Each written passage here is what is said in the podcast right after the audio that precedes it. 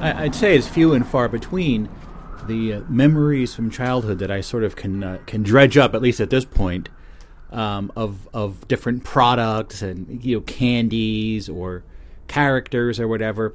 Because I, I do pretty much focus on this um, most days of my life just reminiscing back to the 70s the 80s and all the stuff that was going on back then. But i did get one the other day a, a memory of chewing a chewing gum that i don't think i don't know when the last time i thought about this was but I cl- it was a clear you know fragment of memory from a, my very young childhood and um, so what happened was on on YouTube, someone uh, post not YouTube on Facebook, someone posted a random image of um, of a of a 7-Eleven, and they didn't say when it was, uh, 70s or 80s, and uh, it's kind of a cool image. You saw sort of the candy rack and the people shopping there, and things look very different than they do now. And so I searched the internet for that image, and I found a much better quality copy of that image and you could see um, this new uh, ice uh, ice cream flavors uh, on chewing gum, and uh, so I, you still couldn't see the actual brand, but it said like vanilla ice cream flavor, and that really interested me. I'm like, ice cream flavored what? Like candies or, or gum? Let me see if we can find that that image. I do have a link to it here. Yeah, here's the image. There's like a yellow counter and then you see it just says vanilla ice cream flavor. So I, I looked that up, and then I got the name of the actual product. And this is uh, 7-Eleven. And ni- this one, uh, Groovy History, had a better version of the image from 1973. So, doing some searching, I found on what this this this Pinterest site. It just it just sort of like, why can't I just do an image search? Why does everything go through Pinterest? They're like the middleman of images. But here we go. Adams Adams ice cream flavored gum, right? And so they had chocolate, vanilla, and strawberry from the 70s. And it seemed that image from uh, 7 uh, Eleven showing it from 1973, saying it was new, that does seem about right. And so seeing this, it really triggered my memory. I remember we got these. We, we must have seen them at the store in 73. I would have been five or six at that point right? Yeah, yeah, yes. I would have been yes. I would have yes. So that's almost almost fifty years ago now. Wow. I would have been five or six, and certainly been interested in chewing gums. And this, so these packages, right? There's a the chocolate one is a brown background, vanilla white, and strawberry has a red background, and there's a clown holding up an ice cream cone with the flavor of ice cream depicted on there. Eight sticks for ten cents. Wow. Well, that was a lot of money back then. Ten cents. Come on. Let's see how much ten cents was in 1973. Come on. All right. Well, look at this. I mean, there's there's since 1973, there's been 571.2 percent uh, inflation, but that 10 cents would be 67 cents today. Good luck buying a buying a pack of gum for 67 cents. I, I don't know how much gum costs. Like a little a little pack of what is it? What kind of gum? I don't really buy. I don't know why. I don't really buy gum I'm not really that into chewing gum. I mean, I would. I, I used to. Remember I used to have that green tea chewing gum that I loved a long time ago. I'm sure I reviewed it on the show here back in the early 2000s. But like a little pack of gum, you know, like uh, Wrigley's or, or, or Juicy Fruit. Was it? No, was it? Ju- was it Juicy Fruit gum? The one that that the flavor ran out in like ten seconds. Yeah. But anyway, these uh, these these gums I remember. So my memory is that we were we kind of got them at the store and trying them out. I remember trying the different flavors and they were weird and different the way the flavor worked. And it must not have lasted very long.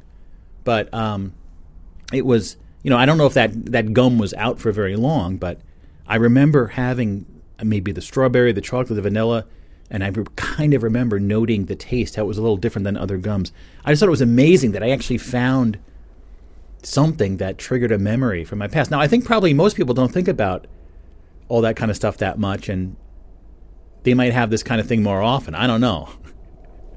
I'm so obsessed with all this stuff. You know, like because because chewing gum is part of pop culture. It, it is it is a it's not really a food. It, I guess it is considered a food product, but you're not supposed to swallow it. It's just it's gum, you know. You're supposed to chew it, but it's in it's in the food product category, right? Yeah. And what the hell happened to Adams? Adams chewing gum.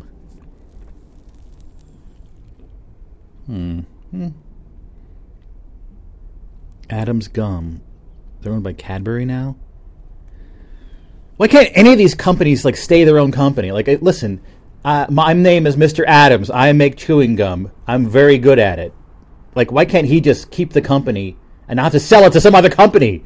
Can't you listen? It's if it's on every if it's in every 7-Eleven in '73, you can't make enough money just to fricking stay in business. You have to go. You have to sell to someone else. I know there's got to be some reason behind it, but uh, the American Chicle Company was a chewing gum trust founded by Thomas Adams Jr with Edward Beeman and Jonathan Primley. Oh, Beeman's too, right? Yeah. Adams California fruit chewing gum. Wow. Let's see. Company was incorporated in New Jersey. Of course, uh, everything is invented in New Jersey if you really look into it. In 1899. Wow, the same year as that TV show I talked about last time. Um, let's see.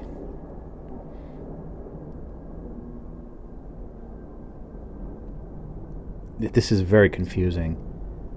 So it was called American Chicle. So I guess Adams Gum was something they made. Um, and they were acquired by the pharmaceutical company Warner Lambert or Lambert in 1962. And then Warner Lambert was acquired by Pfizer in 2000. Wow. And then Cadbury purchased Pfizer's candy brands in 2003. Kraft Foods, now Mondelez International, purchased Cadbury in 2010. Oh my God. Its best known project, product was Chiclets, chewing gum, which was discontinued in the early 2000s. This is just all really depressing. Everything, like, how could you not succeed? You know, you're like one of the best known gums. How do you not succeed? Remember Chiclets? But then the miniature Chiclets, that was the big the big thing it was this little this little foil bag, and each you know normal chiclets were what you know a half inch across, just little candy coated gum, right? But the miniature chiclets were tiny, little almost like confetti, and you would just pour the whole thing in your mouth, and it felt like you were chewing like a thousand pieces of chewing gum. It was the best when you got mini chiclets. That was the best. yeah, that blackjack chewing gum. Is that I don't know. Remember they they keep they keep bringing back like blackjack and clove, and I think I think as I mentioned when I was at the mall, like isn't that the phrase from um, Twin Peaks? That gum you like is gonna come back in style. This guy's a madman. He began to experiment with sarsaparilla flavoring for gum. That sounds amazing. I want sarsaparilla gum. All right, let me see if I can find some sarsaparilla chewing gum. Listen, it's the future. It's the future. We should be able to get sarsaparilla chewing gum. Why do they spell that shit sarsaparilla? It's sarsaparilla, damn it. Sarsaparilla. It, it, it, it, it's it's a uh, the R S and A are silent. Sarsa sas sarsaparilla sarsaparilla. I don't know. Beeman's? No, no, no. Yeah, those the, there's the retro gums: Clove, Beeman's, Blackjack, and Teaberry. I remember I used to I used to get Teaberry gum. There was a diner near our house, and they had they had like a rack of Teaberry gum. We always used to get that. Chewing gum memories, you know. Why can't I find any ha- uh, sarsaparilla chewing gum? I mean, ah, God, just you know, someone had to make it. There's been root beer chewing gums over the years, but I don't know if there's any currently. But I know sarsaparilla is a little more rare let me search in quotes. Someone somewhere had to uh, conceive of this product. No, didn't I guess? I guess Sarsaparilla when I was in uh, Georgia a few months back, right? No, no, no. Okay. Orbit chewing gum. See, it's, I'm amazed. This, yes, this is ridiculous. Can you make your own sarsaparilla chewing gum? whatever. I, I I'm just very. Right. Now I'm getting annoyed by this. How about root beer chewing gum? Because remember there was that one by um, what was a company? Uh, oh, I can't remember the name of it, but they had root beer float chewing gum, but it, it contained gelatin, so it was not uh, it was not vegan. I couldn't have it. So yes, A and W root beer chewing gum. Hubba Bubba Max root beer chewing gum, and Hubba Bubba A and yeah A and W, but you you can get retro, the retro packs of A and W chewing gum here. So for only fourteen dollars and ninety eight cents, you can get a pack of A and W root beer liquid center chewing gum from nineteen eighty three. I mean, gum doesn't really go bad, does it? I mean, maybe it does. maybe it goes bad. I don't know. I would try to chew it though. I mean, the liquid center is sealed inside gum, isn't it? Like, isn't it impervious? Is it basically, right? It's sealed off. Gum is like watertight, I would think. 83 wasn't really. I mean, it's not like it's it's like a thousand years ago. It's only 1983. I mean, but what is the the new one you can get? Like the current one. oh, extra. That's the one. Extra dessert delights root beer chewing gum. Someone's selling it for over a hundred bucks. It's it's a collectible now. Remember, I, I had that, but I, I couldn't do it on the show because it had gelatin in it. But where? All right, now I'm getting annoyed. Where was that? The Hubba Bubba, yeah, Hubba Bubba A and W root beer. There's two different versions. Oh, you can buy it on eBay. Only fifty bucks for a pack of A and W chewing. Listen, root beer chewing gum is expensive. Okay, there's no doubt about it. It's been discontinued such a long time. Whoa, what does it say? The return of A and W. Wait a second. Hmm.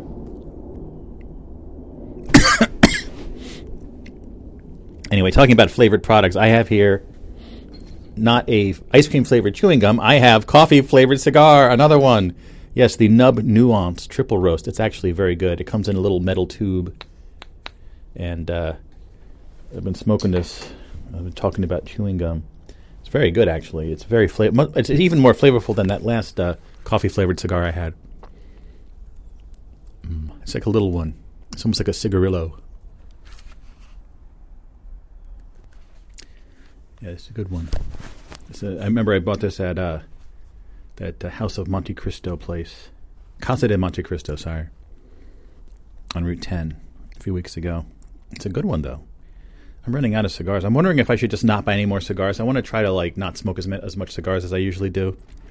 Good luck on that. Anyway, um, over the weekend I watched uh, a, a, a, relatively new show on Netflix. I think it came out in October. It's only November now, towards the end of November right now, called The Devil's Hour. And uh, my brother recommended it to me, and I watched it. It's only six episodes long, and I thought it was all right.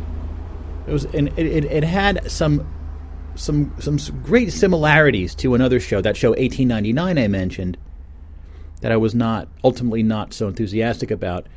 Um, I'd say The Devil's Hour is better than 1899.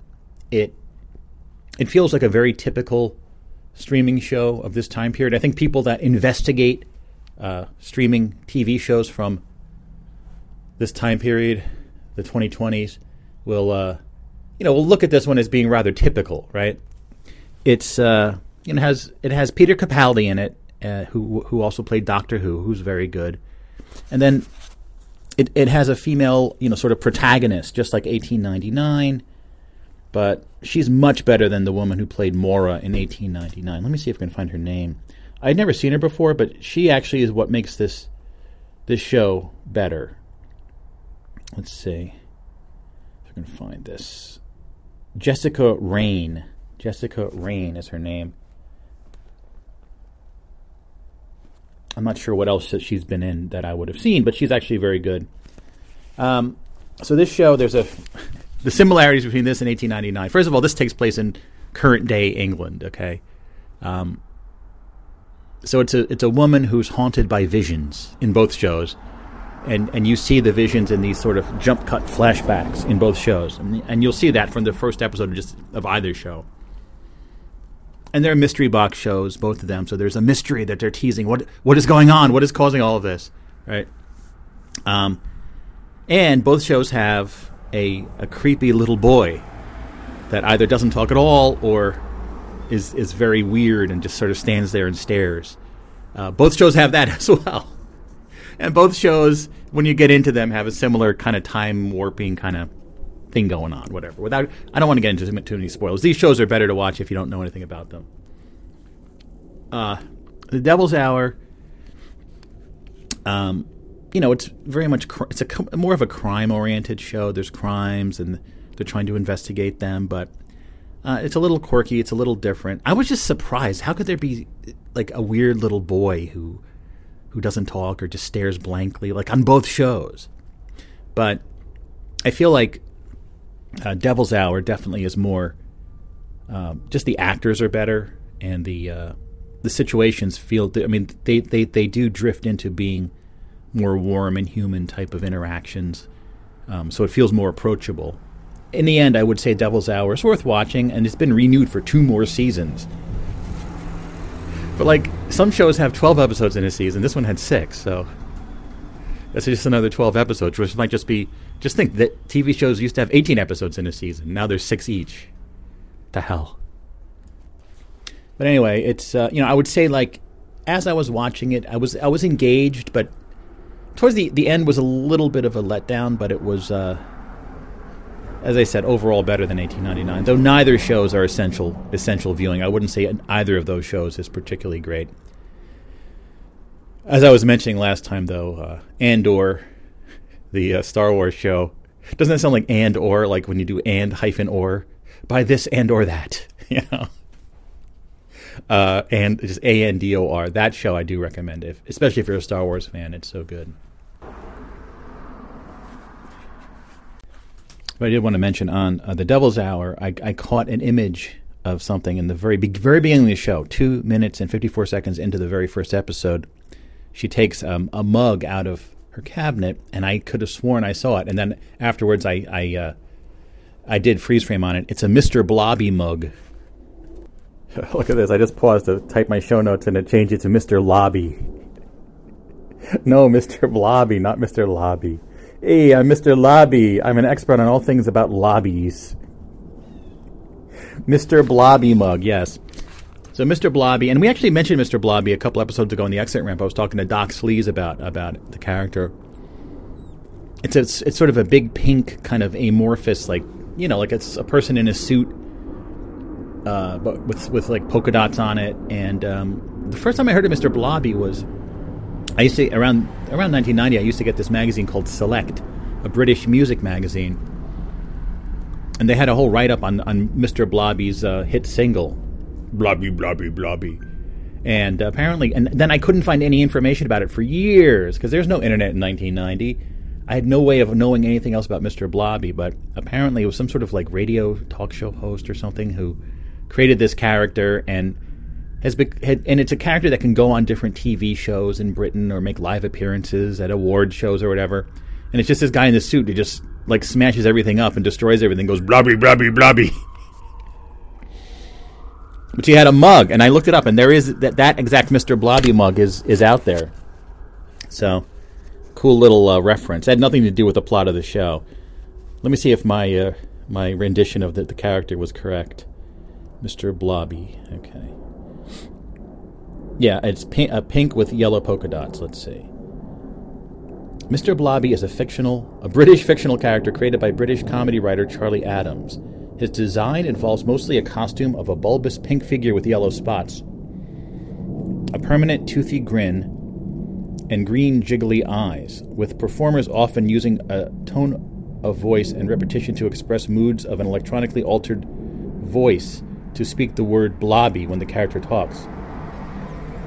Although they are also capable of other words when required, in most cases the character was portrayed by Barry Killerby between 1992 and 2015 and by Paul Benson from 2015 onward. Uh, he passed the torch. Looks like Barry Killerby died in, in, in 2015 and someone else had to take over the role. the character became a noted icon of British television from the 1990s after first appearing on Noel Edmonds' Saturday night variety BBC One television show Noel's House Party, which Adams was a writer for before making appearances on other programs in later years. So it wasn't a radio thing, it was this, this show. Yeah, wow. In 1993, the character was the central part of the Christmas release t- titled Mr. Blobby, which topped the UK singles chart. All right, let me let me see if I can find that Mr. Blobby song. But but I would say that um, this this uh, and I know I've played this before on the show. I have vague memories of this because it, it, it looks like it's a parody of uh, Robert Palmer's "Addicted to Love" with the women in the black dresses as as the band.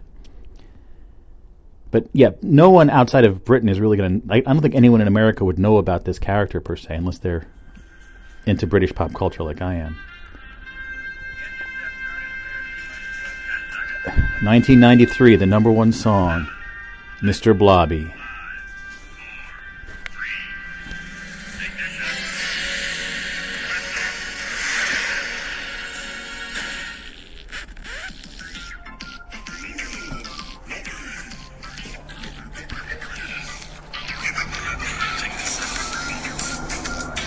Very annoying song, but it's meant to be.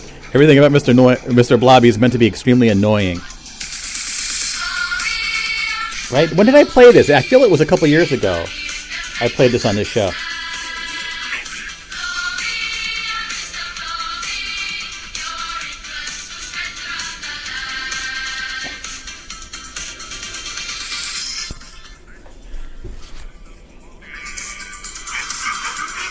All right, that's about enough of that.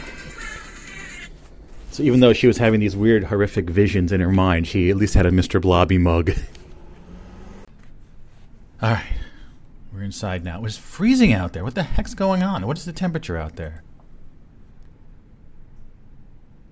Zero. Wait a minute. That's not right. No, it's uh.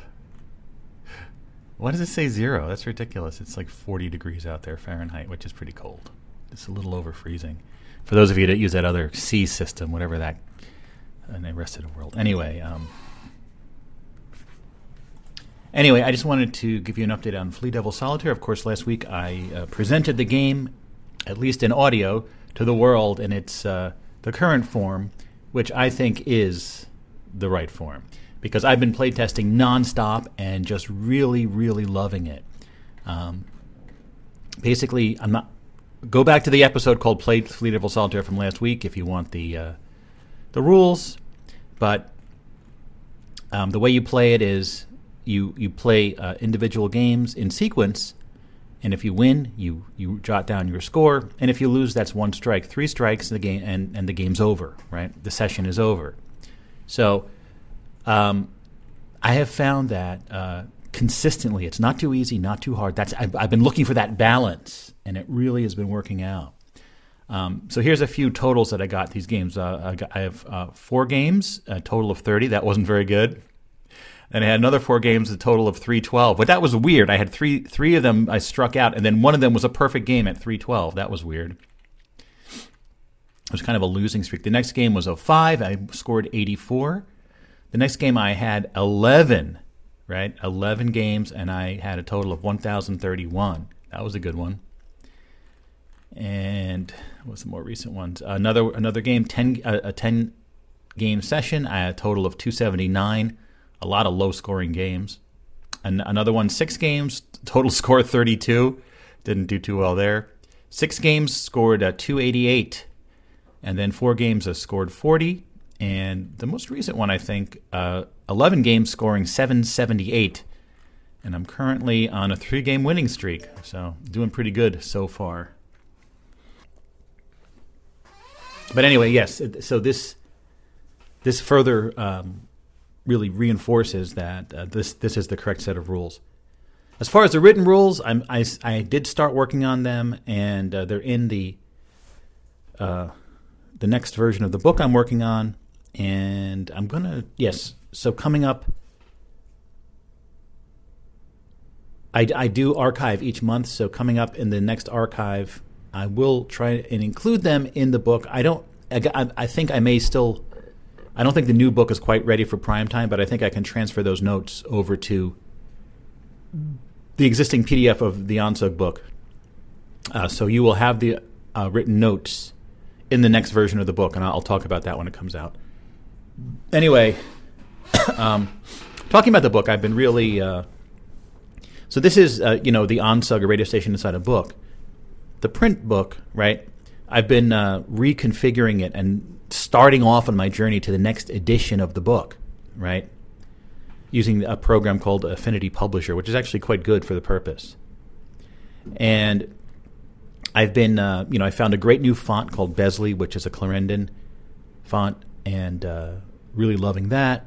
And uh, I've been just reformatting the book, going through, and one major change that I made was to split up the listings in, you know, by month, usually by month or sometimes by season. I might even have to go by week in some cases, but to split it up into smaller playlists and uh, that's been working out pre- really well. It's something that I just have been sort of going and uh, working on the book uh, little by little, and I'm also playing around with uh, bringing back a super listening. Right? Remember super listening? This, is, this has been a topic, and I looked it up. I actually first mentioned the concept of super listening back in 2011, 11 years ago.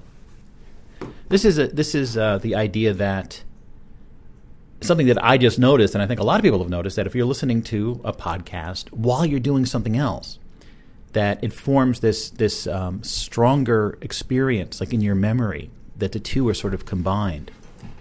And I've been really trying to figure out ways to more formalize the concept more, but it's been a real tough nut to crack, so to speak. So I think that my my my current view, and I and this is a this is a concept that I also was called fooning or uh, patchby in the past, but I think super listening is probably a better word for it because it's sort of like you're superimposing something on your listening. So super listening, and just the word itself kind of describes what it is in a way. It's a bit vague, super listening, but it, you're and you're also like it's not just listening; it's super listening. You know. Uh, so I've been trying to figure out so for each playlist to give it some sort of little extra bit of metadata, some sort of concept. So I'm trying to think like super listen with and then sort of like an object, right? And you could interpret it how you wish. It could be a little toy of the like like you know super listen with a polar bear, you know. It could be a toy polar bear that you could just hold while you're listening. It could you could just draw a picture of a polar bear if you don't have any polar bears handy. You could watch a video of polar bears at a zoo while you're listening, right?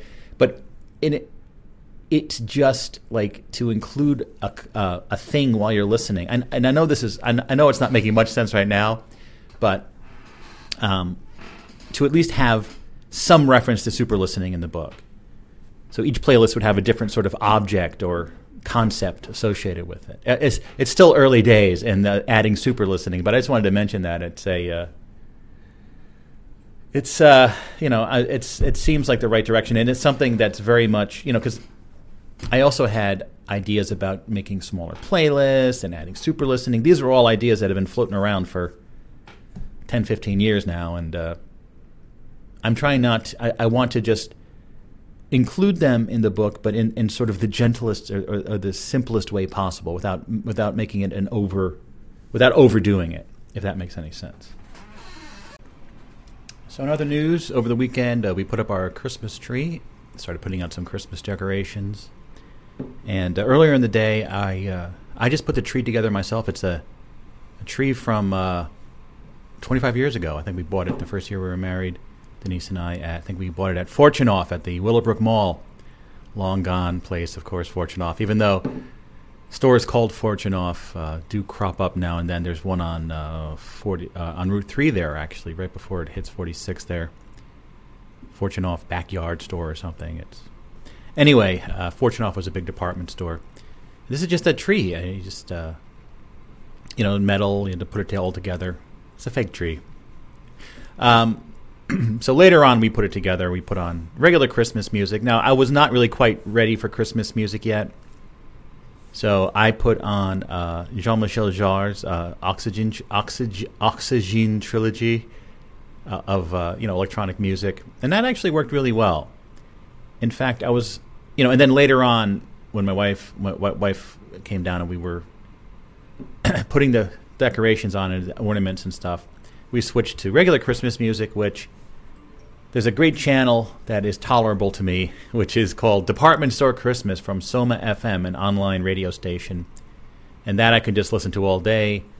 It has, you know, kind of mid century Christmas stuff, stuff you might have heard in a department store in the 60s or 70s, Christmas related music. That's good. But um, looking at Jean Michel Jarre, I was interested in his other work. And I saw he had this album from 1993 called uh, Chronology. And to me, like 93 is a, uh, a very special year. It really um, it sort of epitomizes the that early to mid 90s kind of vibe. And um, one thing I sort of have this sort of like a romantic notion of is like like if you're in a new age shop in 1993, what what CD would they be playing as background music? And I sort of take great comfort in that thought experiment. And I was thinking maybe Chronology would be that album, but it's not. Um, it's it's not bad, but I don't think it would suit that. So I set out on a search for what would be a great album to play, you know, in the electronic genre, but also new age, but also have a little bit of an edge. And man, I found it, and I and I know I've talked about this group before. They're called Software, a lot of bands, you know, with names that are so vague like that, it doesn't really help in terms of the identity of the band. The band is called Software, but they have a ton of albums, and this album from '93 called Cave, uh, and they have a, they have so many albums, but this one fits the bill. This definitely could be could be played as background music at a new age shop in 1993. Here's the title track here, a little bit of it, just so you can get a sense of what I'm talking about.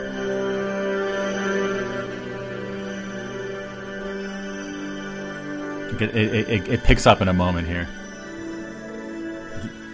It also sort of feels like music they'd play at Epcot Center in the rides and stuff. I don't know what you would call this particular musical vision I'm having here of this kind of music. I, I it's just there's a certain comfort factor to it for me. Yes, like this. So.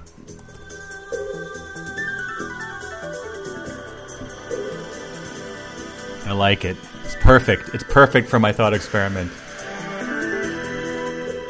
Go shopping in a new age shop. Tarot cards, holograms, incense. Those uh, smudge sticks, those bundles of uh, desert sage that you can burn to ward off evil spirits. Nice. I know what I'll be listening to today. Pretending it's 1993 all over again. Nice. Perfect. Perfect for this particular need. right? You, you dig? You dig what I'm saying? I know this is not not music for everyone, but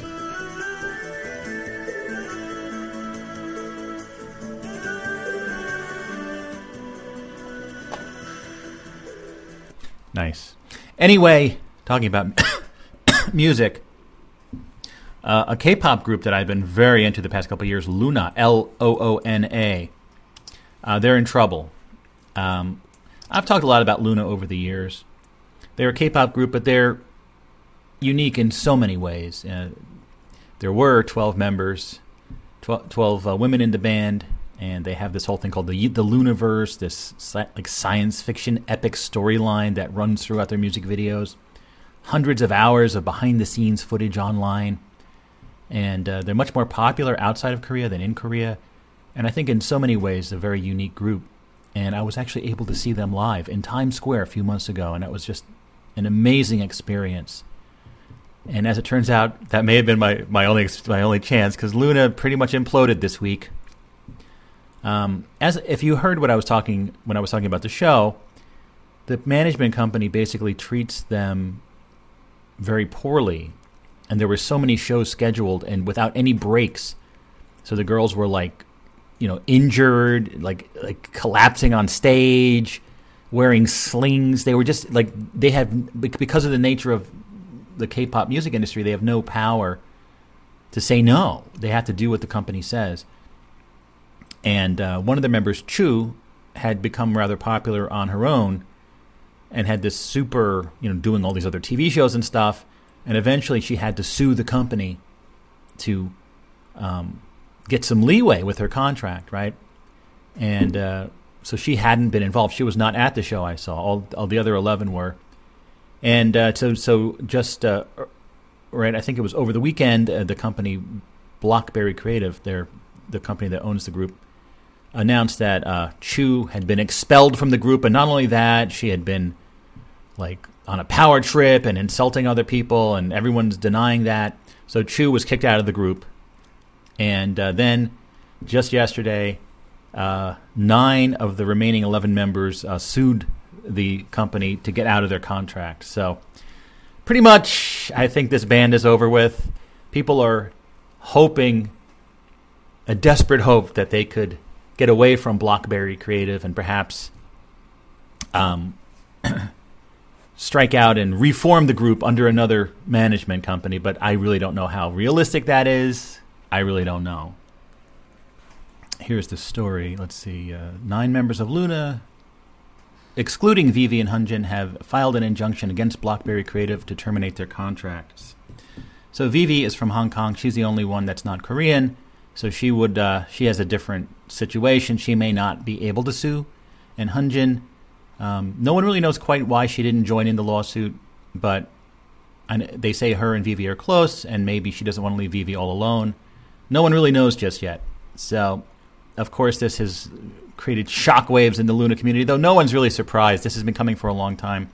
But it's part of what's really interesting about LOONA. This is not this is the, the latest in this long string of endless controversies and issues and business collapses and all sorts of amazing problems going on with LOONA. It is very sad, but um, who knows? Maybe they will be able to re- regroup under a different company, even back with Chuu again. Um, what a mess. Anyway, I don't know. I kind of feel like since I saw that, I, I, haven't really been that into LOONA in the past couple months. I feel like I got my, I had my big LOONA phase, and I, I got so much entertainment uh, fr- from them, and um, I do hope they they can get back together. I do, but that's not all. This week, yet another issue happened related to LOONA. This is far more minor, but uh, um, a very a very strange situation. Um, I'm trying to see if I can find it here. Yeah, yeah. Two members of LOONA, um, Heejin and Olivia Hye, uh, were appearing on this um, TV show called Girls Reverse. Um, and I found a link to it through their Reddit page. So this is now, you know how they have those music contests where starts off with 30 contestants and only one wins, or like the one they had recently 99 contestants and nine of them form a a K-pop group. So it's an, an, elimination contest. But in this case, it took place in the metaverse, Girls Reverse, and um, so it was done in uh, VRChat, and there were I think 30 contestants, uh, all from established K-pop bands but they were sort of secret, but people figured out who they were. So each of them had this persona in VRChat, like different char- like virtual characters, right? So they had avatars, and uh, the whole thing has been taken offline now. So I don't even know if I can find it. But the one I remember was that uh, Olivia Hye from LOONA was Chunky Cat. She was sort of this cat girl that was kind of aloof and kind of ran away from everyone. So chunk chunky cat was uh, a great character.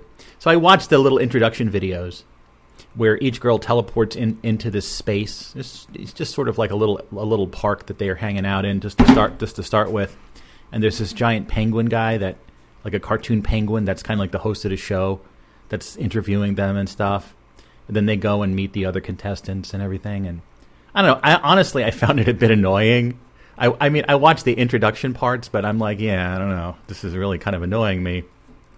Uh, but apparently, let's see if I can find the information here.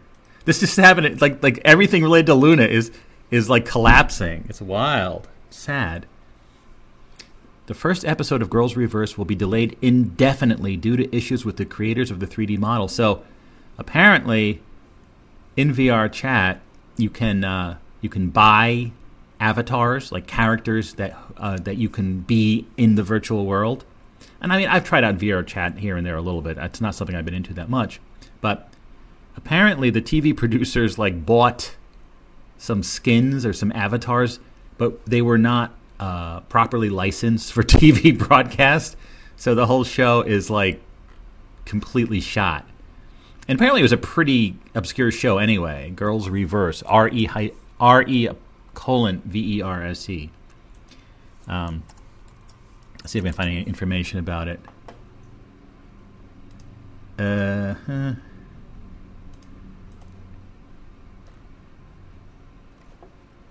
But I will miss Chunky Cat. uh, oh, so I guess I guess it's sort of like VTubers is a phenomenon of like virtual YouTube stars.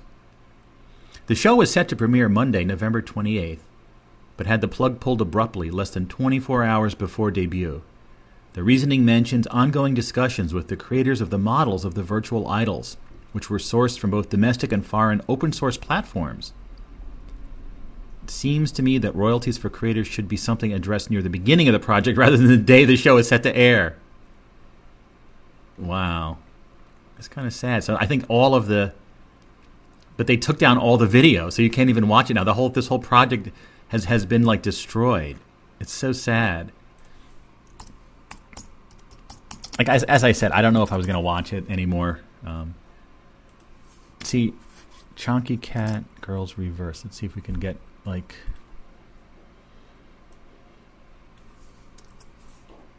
in different like each character had like their own backstory. It's funny because one one of the characters was from like the early 2000s. Like she was in suspended animation since like the early early 2000s. So she was like, "Oh, have you seen my MySpace page?" That's considered ancient history for the young people today. Girls Reverse. Oh, there's Chonky Cat. Yeah, there's some images still left online. And then who was Heejin? I forget. I forget what her character was called, but Chunky Cat. Yeah, there's there's some pictures of there's Chunky Cat. it's like that name. Uh, Heejin was Rien, R I E N. Oh well, not a good week for LOONA, but who knows what's gonna happen. Someday maybe Chunky Cat will return. Hey, it's later on now. And I got a cool little item here that I mail ordered. It's from Rivendell Mountain Works. And uh, this is a company that makes, uh, they, their main thing, they, they make backpacks. And I found out about them because they did a collaboration with TSPTR. And uh, TSPTR is a company in England that makes like T-shirts and other clothing that's uh, inspired by California in the 1970s, and they are strongly referenced uh, in uh, Shindig magazine, a magazine that my favorite magazine that I do subscribe to from England. It's a music magazine. So if we go to TSPTR, let's see. I, have only bought one T-shirt from them. In fact, I tried to buy one, but it was out of stock, so I had to get a different one, which was uh, what was it? It was a, a wizard under a mushroom in the rain. I think I must have talked about it, but yeah, they they do license stuff from the Peanuts, and they have you know like yeah just mushrooms and wizards and California stuff. But they did a um, yeah this collaboration with Rivendell Mountain Works, and so Rivendell Mountain Works first of all has this incredible logo that they have embroidered patch on everything they make. And where, where are they? Because I know Rivendell, you know, remember that, that line from The Hobbit? Rivendell, where Elrond dwells. So I'm not sure if it's based on the Tolkien thing or what's going on there. We'll have to let me see if we can find some information here. Where are they located? They're in Washington State. They don't say the origin of the name Rivendell. Hmm. Where Elrond dwells. But anyway, so um, they have some interesting products like little, just little bags and stuff. I always wanted to order something from them, but you know, and this may seem a bit unreasonable, but some a lot of their stuff has like leather elements, and I pretty much would just you know, if I had the choice, would prefer not to buy anything with leather in it anymore. Listen, I know I'm vegan. I'm trying to be reasonable about it, but and I do. I did wear leather shoes the other, you know, uh, when I went to that Marine Corps ball, you know, because I don't really have good vegan shoes right now. So I'm trying not to be completely unreasonable about it, but you know, to buy something new with leather, I probably would opt out of it. So most of their stuff has leather on it, like little leather straps and things. But I found one product they had, the ID coin pouch, right? It's a little little coin pouch uh, made of Cordura brand fabric and uh, you order it, and it's fifteen bucks, and it was like five dollars shipping, and they just give you a random color. So I only ordered one, and I got a beautiful brown, like a like like a deep dark brown color, with the uh, Rivendell Mountain Works embroidered patch on it, and it's just and, and a zipper, and it's just like this little this little object. And I use I'm using it to store all my little uh, fidget things that I bought over the years. So let's we'll take a look at what I I think this one's a little too big to fit in there, but it did fit though. Um, here's what it says about this thing. It is a coin idea pouch known as the pickpocket. Various colors, weight 0.6 ounces. A tiny but indispensable pocket for stashing change, guitar picks, or other small and easily lost items. Will also hold an ID card. This is the smallest thing we make, but there are no but there is no compromise on construction. Hot cut with double sewn seams and hang loop. Made in the USA by Elves. Okay, so so maybe they're trying to be like Elron. No, no, J.R.R. Tolkien, not Elron. Whatever. Thank you for choosing an RMW bag. RivendellMountainWorks.com. So it's a very cool little item. But what I, I really do need something like this because I have all these little items like this. Remember this little uh, little worry stone made from a bowling ball. Can put that in there. I have my copper pie. It's a little copper, little copper rod that you can play around with, a knuckle roller type thing that I got from that defunct company in Canada. That fits in there. And then, of course, my prized possession, the a round square um, little knuckle roller made of copper. Beautiful object that goes in there. We also have, uh, can all fit my um, titanium prayer beads from Canada, also from a round, a round square. Great little item. Love this, and that's also fits in there.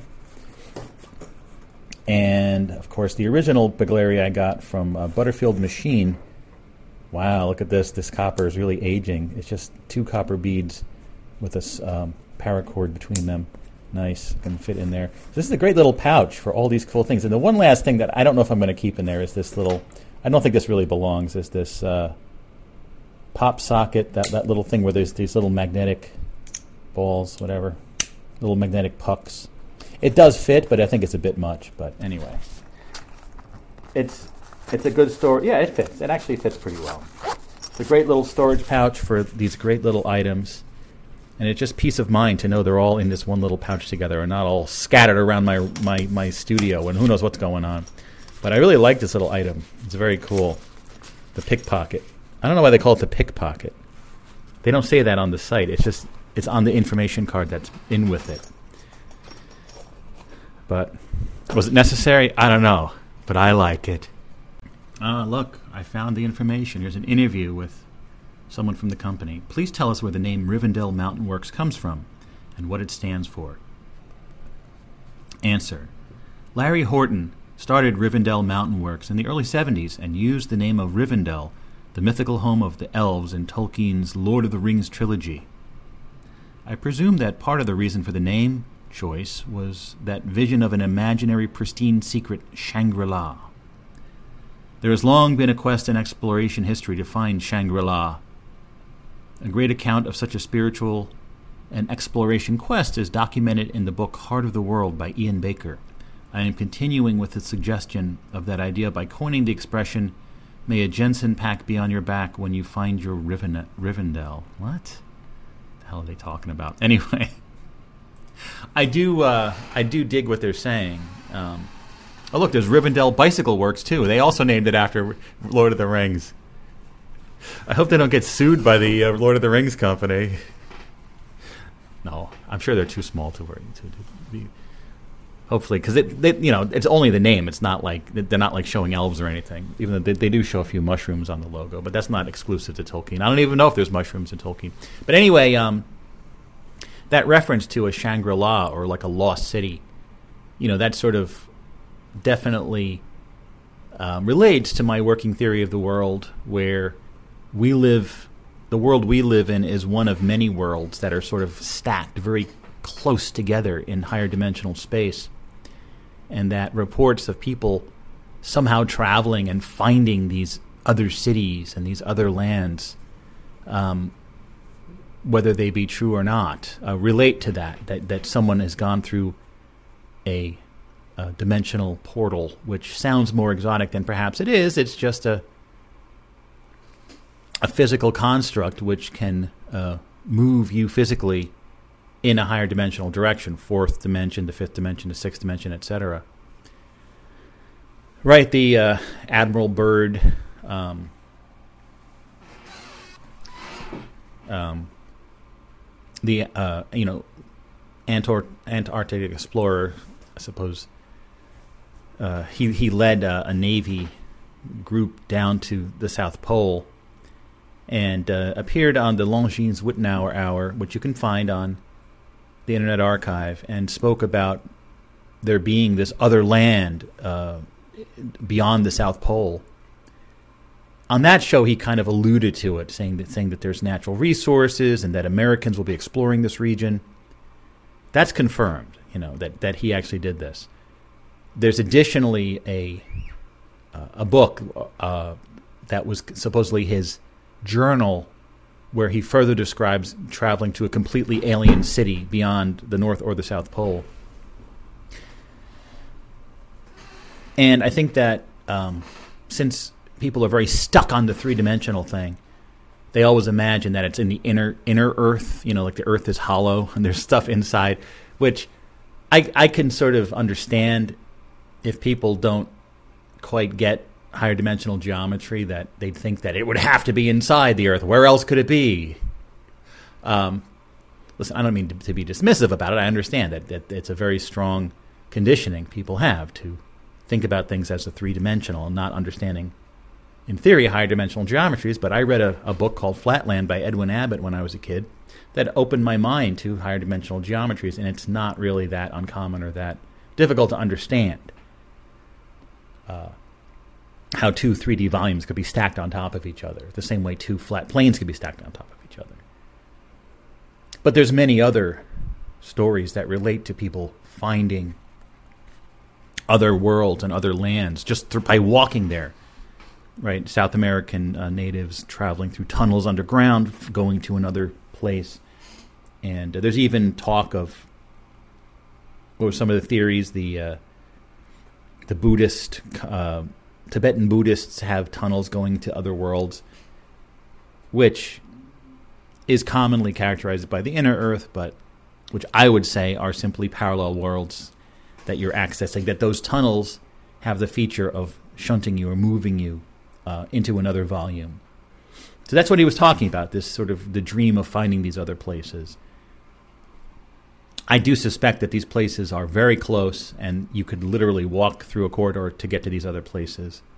And I, if I had to guess, I would say there are portals in New York City uh, to get to these other places. But, of course, if any of this is true, there's clearly an information blackout that the general public is not allowed to know about this. Because if they did, it would very much change everything about our perception about ourselves and our world, and then it would become a different world. If the idea is to preserve this world as it is, that information can't get out because then it wouldn't be this world anymore. It would be a very different, it would be a world where people knew about these other worlds, and that would, of course, throw the outer space thing into, into total disarray because how do you have all these multiple dimensions and have the outer space thing? You know, the, the two are kind of mutually exclusive unless you're trying to say that the Earth is it's all the Earth, but Earth is a is a an eight dimensional like planet or something.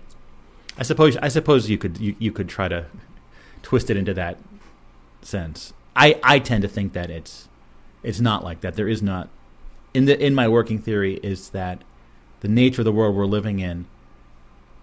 There are other worlds, but they're not in outer space. They're stacked. I know this is not a very popular opinion, and uh, it's just a conjecture. But it was interesting that he mentioned it. Shangri La. What is the actual Shangri La? It's a fictional place in Asia's Kunlun Mountains, described in the 1933 novel Lost Horizon by English author James Hilton. Okay. Anyway.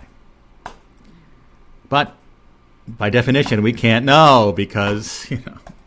And as I've said, I, I in the past, I do feel that um, there probably are versions of our exact world where we were, we've been told about this, right? Uh, if you want to call it disclosure. I don't know that it would necessarily, considering our situation, I don't know that it would be, in aggregate, um, beneficial to uh, to have that knowledge, right? Because so much about the value of this place rests on the specifics of our self-image and our view on our world view, right? Which is very much based on the outer space thing, and us sort of as passengers on spaceship Earth. So I'm not I'm not saying that that you know we should uh, demand the answers because as usual we may not like the answers. Anyway, another cool item here. It's a book from TwoMorrows Publishing, TwoMorrows Publishing. American TV Comic Books, 1940s to 1980s by Peter Bosch. So this is a book that covers um, the entire realm of uh, comic books based on TV shows, which is an amazing field that is very that is not very uh, well covered. You know, I've run into these from time to time. Just browsing through here, Bat Masterson, Rawhide, Sea Hunt, uh, Annette Funicello, Wyatt Earp, Our Miss Brooks. Uh, really, all color, all the covers and stuff. the only issue I have with this book is that they say 1940s to 1980s, but really um, the 60s, 40s through the 60s take up most of the book, and the 70s are only the 70s and 80s, and a little bit of the 90s are a very little bit. So if you look at the whole book, I mean, uh, up to page 162 is up to the 60s, and then 70s, 80s, and 90s. There's only like 30 pages. So that's the. It's just that that's the time sh- the time that would be most relevant to me. Um, and the 80s is very very small representation, uh, just a few pages of 80s, right? Literally just a handful of pages. Star Trek: The Next Generation. But anyway, so uh, most of it is that mid-century time period, before my time, but it's still really interesting. I, w- I mean, I was hoping for more 70s and 80s stuff, but generally speaking, this is an incredible reference to this poorly understood aspect of comic books. I think a lot of times these were sort of consigned to sort of second rate or also ran uh, comic books. I don't know if people are super interested in them, um, but yeah, so many comics were based on TV shows. 77 Sunset Strip from 1960. What else do we have here? A lot of westerns the Danny Thomas Show comic book from Dell. Danger Man, look, there it is. It's uh, and Secret Agent. After Dell's lackluster Danger Man debut, four color whatever, the Gold Key launched its revamp of the Patrick McGoohan TV series under the title of Secret Agent. So I guess, yeah, because I'm almost done watching The Prisoner, and there actually are some Prisoner comics that came out like in the '90s, I think. Um, the prisoner was sort of a connected to Danger Man, aka Secret Agent, to some extent. It's it's thought that the character from Danger Man may be the guy that's, you know, in the village. But anyway, so it's a very cool book. Supercar, look at that, nice, sixty-two.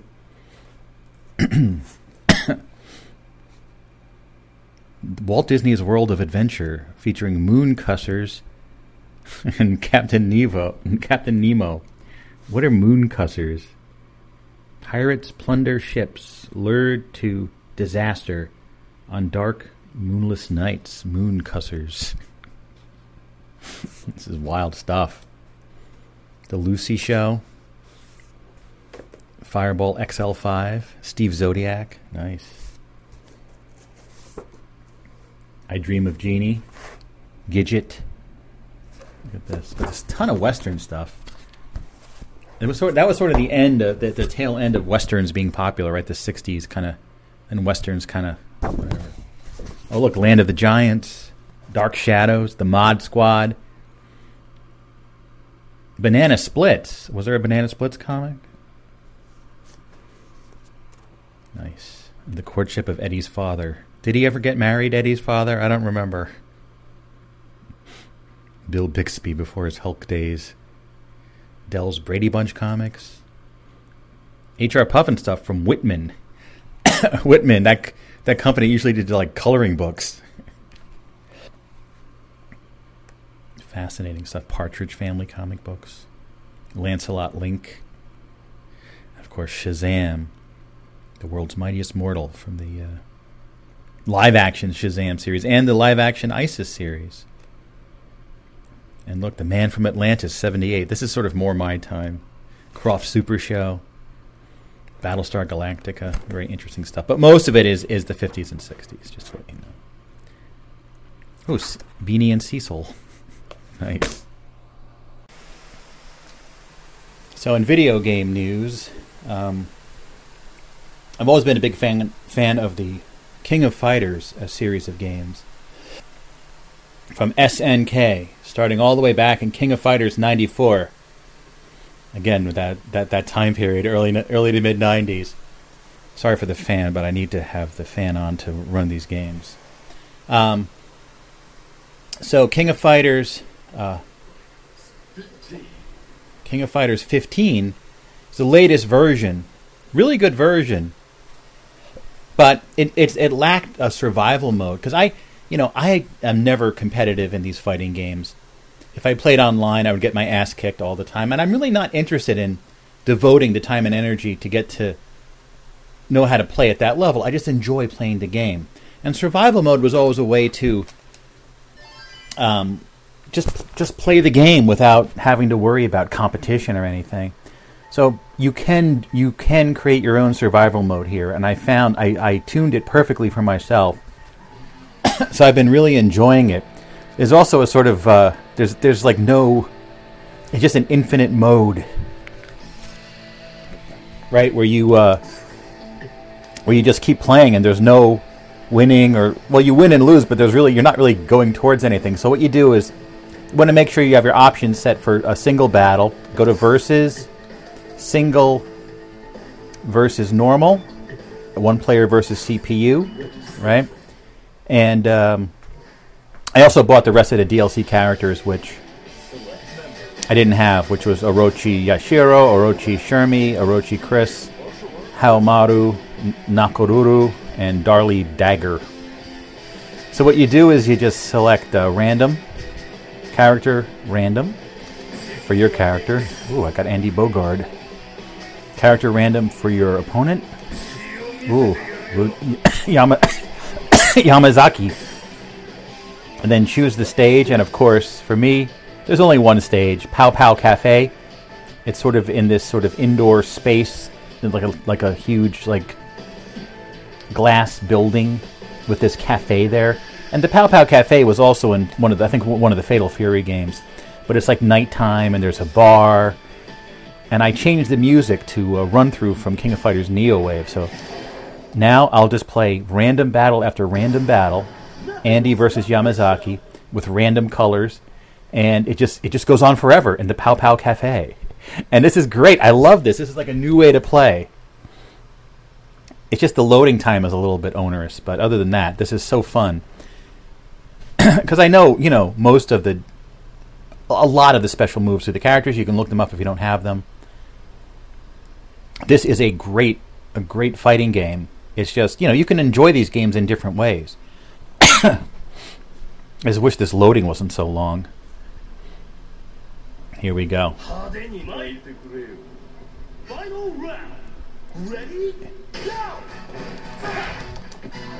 So this is that alternate music I put in.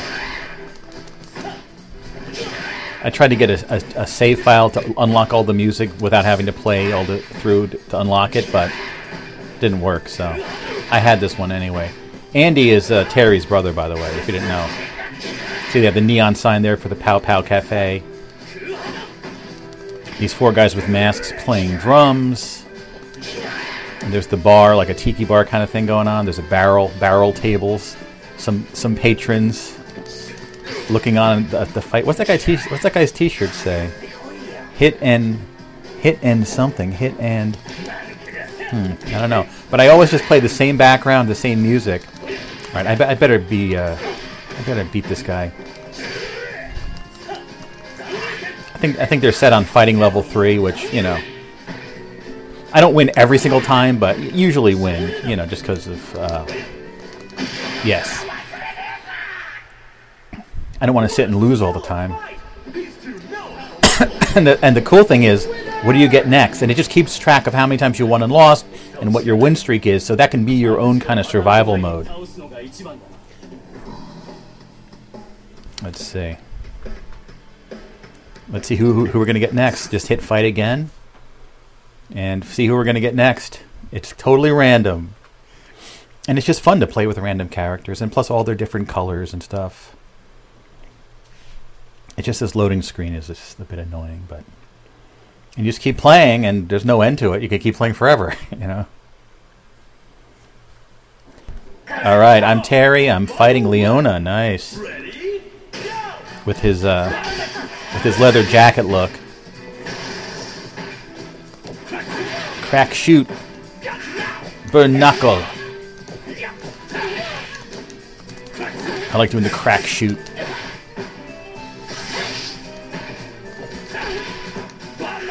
Burn knuckle. The burn knuckle. It's a burning knuckle. Power geyser. Power geyser's a good move.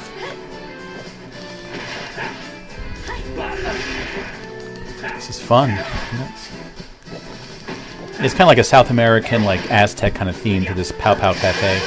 Ooh, she has that nuclear ball she shoots out of her chest. Nice. What does Terry say? Sorry it had to end like this, but I can't afford to lose either. Nice. Let's see who we get next. Isn't this fun? Isn't this great? I like it.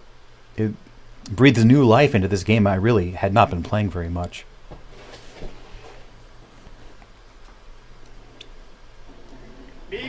All right, I'm Ralph versus Billy Kane. Okay, Billy Kane has a giant cane he hits you with. Ralph, I'm definitely not very good at. He's one of the Ikari Warriors. If you remember that video game, Ikari Warriors, the really old arcade game where these two guys are like in the jungle fighting, and this is the guy from there. Yeah, some characters I, I like characters that shoot like fireballs and stuff. This guy has no fireballs. He's just a brawler.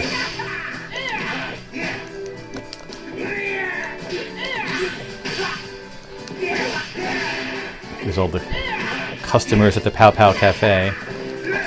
And then you can see like the roof uh, a little bit, like the glass roof of the building. They're in uh, Southtown, right? We should look up the Pao Pao Cafe. I'm sure there's more information about it. What does he say? The adults have got a job to do up ahead. You better stay back. Uh, and one of them mentions uh, Momoko, one of the most obscure fighters. She's a, a girl from Brazil. She was only in King of Fighters 11. And I think she mentioned Bao as well, the little kid with the yellow hat. There's been so many. There's been like hundreds of characters in this series. This game has like 39, I think. This one, but there's been so many. Oh, here's Orochi Shermie.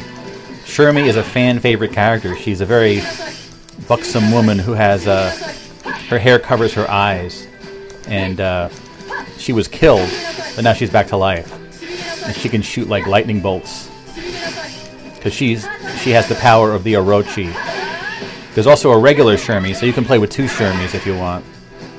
And a lot of people do. They love their Shermie action.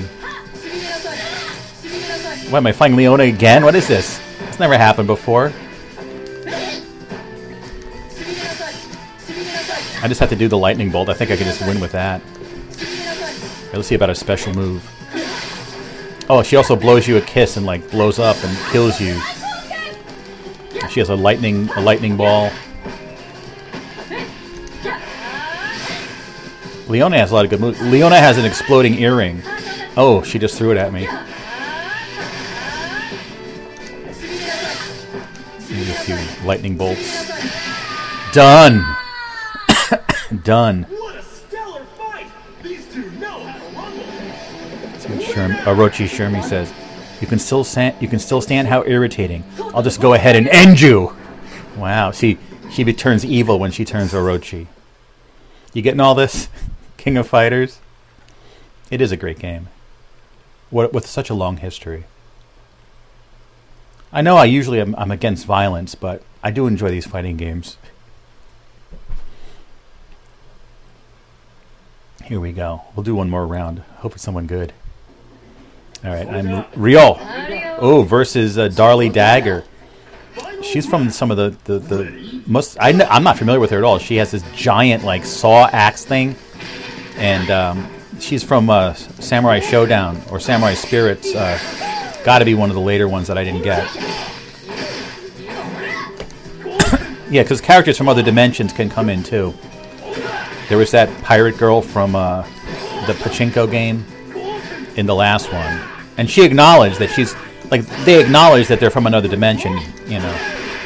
So this guy Ryo has uh, has basically like the karate, like the same moves as um, in in Street Fighter, Ken and Ryu, and Dan I think is a uh, Dan in Street Fighter is like a parody of this guy Ryo.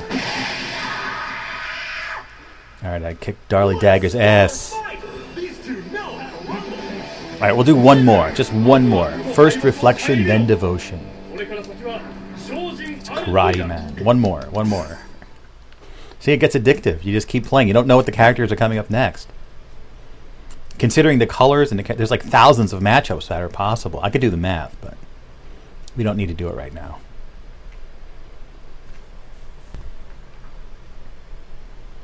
All right, I'm Terry again fighting Luong.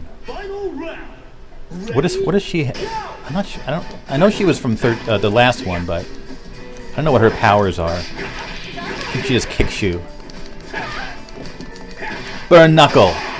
Come on, burn knuckle. Burn knuckle. How about crack shoot? Crack shoot.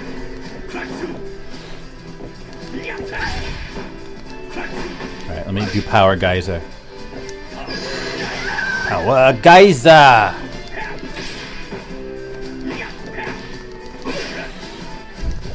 Yeah, Luong just kind of kicks you, and um, you know,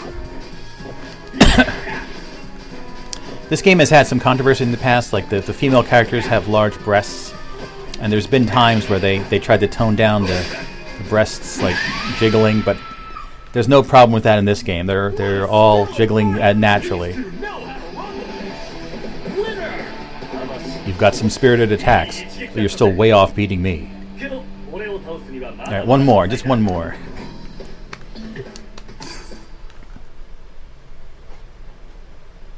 I know I keep saying just one more, but you know. This will be the last one, then we'll look up Pao Pao Cafe.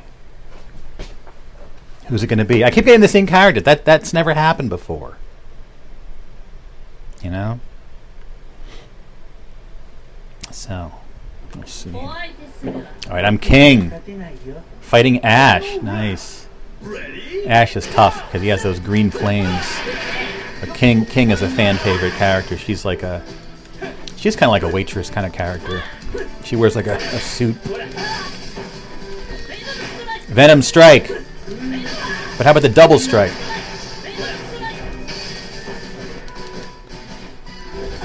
Oh god, Ash is tough. He kicks you with the green flames and kicks your ass. He also blows you a kiss with green flames, and he can just. He's tough.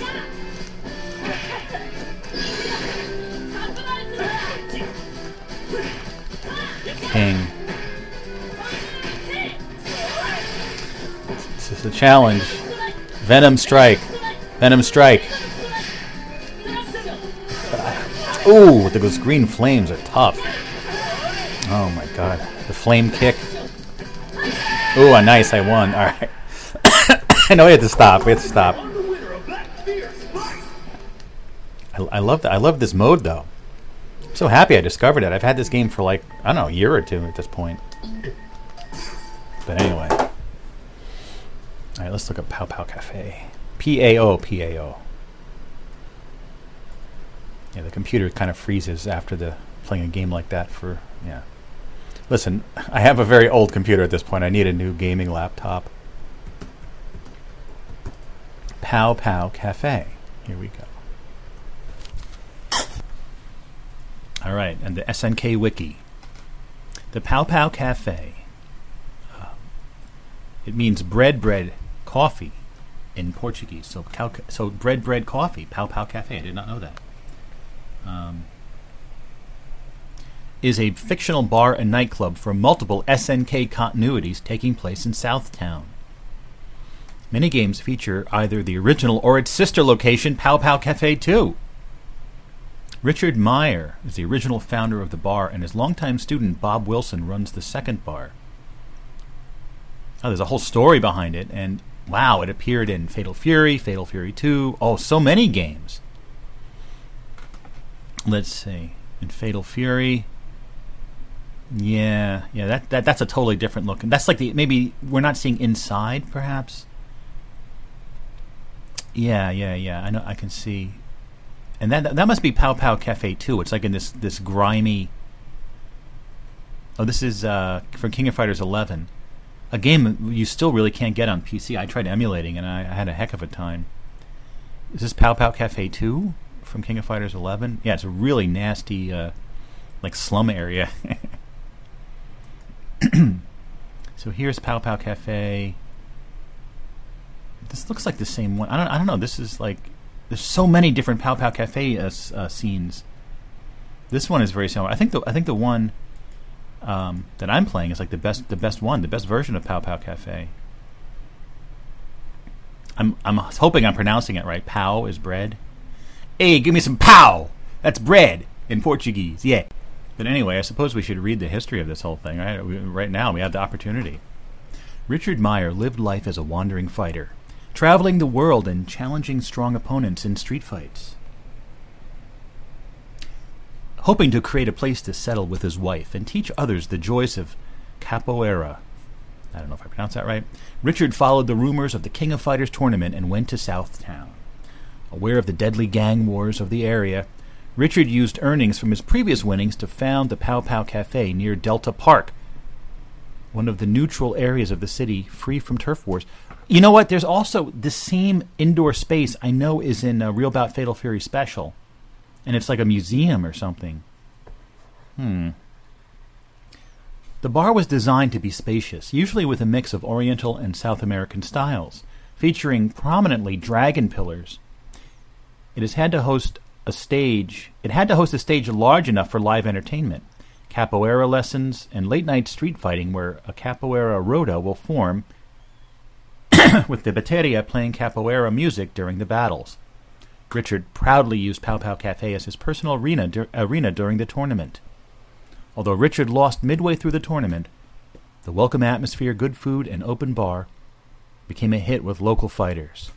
Pao Pao Cafe became known as a safe haven where anyone could relax and enjoy themselves.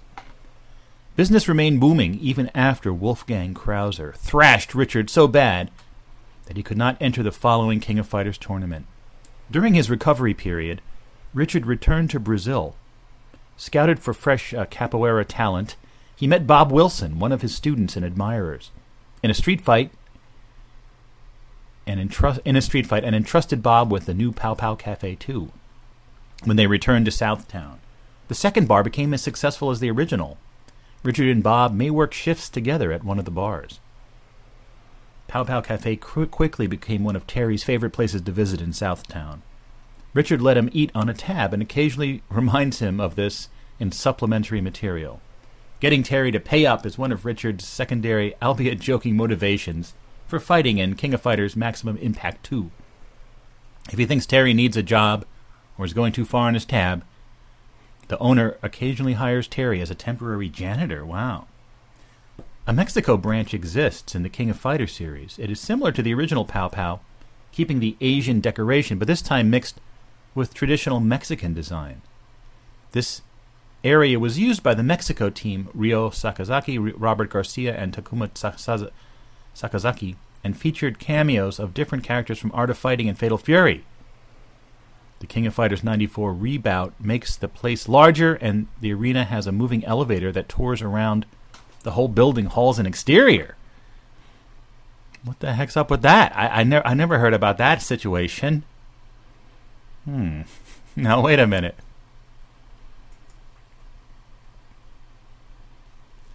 Um, let me see if I can find a real uh, real bout real bout Fatal Fury because I want to see that other area. I'm trying to figure out this area. You know,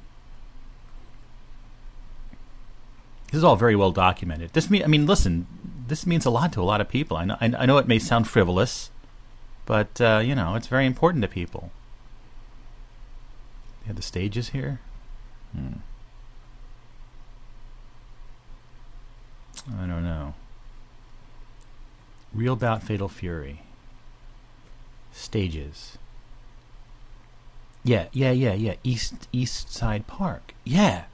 See, look, it's a, it's a large space with a glass a roof, um, where there's a cave and a park, and there's an elevator here. So this, yes, East Side. Hmm. East Side Park. A national park. The fight takes place in a balcony. Can be seen a waterfall, an elevator, people cheering, ancient statues, vegetation, and various plaques. Hmm. I always I always love that stage. It's in the same. It feels like it's in the same place. You know. Mysterious. All right. I think we've we've uh, figured out about as much as we can at this point about the Pao Pao Cafe. Anyway, today's episode is known as Rootin' Tootin' Extreme of Valley. That's quite a title, and it's, it's quite a show art. It's wild. Um, as you can see, it's this orange background, the, the an old Overnightscape logo red with a black outline, and it almost looks like the surface of Mars or something, but it's not. And then we have this Rootin' Tootin' Extrema Valley typeset in this uh, kind of this patriotic font called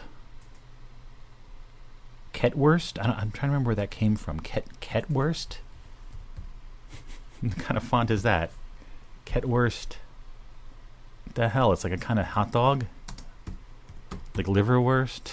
No, liverwurst is not a hot dog, is it? No. What is liverwurst? Ketwurst font. Oh, it's one of those fonts by Peter Peter Wiegel. Okay. okay. I'm not sure I even know what that means. Yeah, Peter Wiegel. Wasn't he the guy that had that German font um, thing? Ketwurst is a de- decorative display font based on a photo from the 1970s of a then new type of foil lettering for a snack bar restaurant. Ketwurst's bold, authentic vintage look makes it perfect for headlines, posters, and logos. so anyway, this show art started off. I, I was looking at my old show, and I, there was that episode called um, what was it called? It was called. Oh, come on.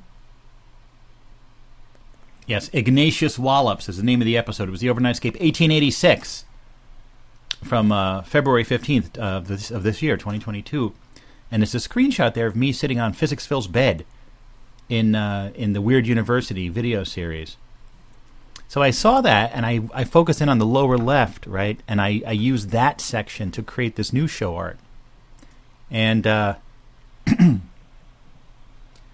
this went through a bunch of different levels. I used a bunch of different names and concepts for it. Finally, uh, came up upon Rootin' Tootin' Extrema Valley.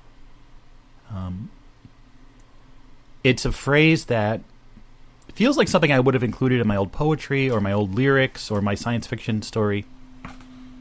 It's a word rootin' tootin' that um, it's annoying because it has so many hyphens. Does it have a hyphen? I put the hyphen in. It has apostrophes, but I figured it's a it's a difficult phrase.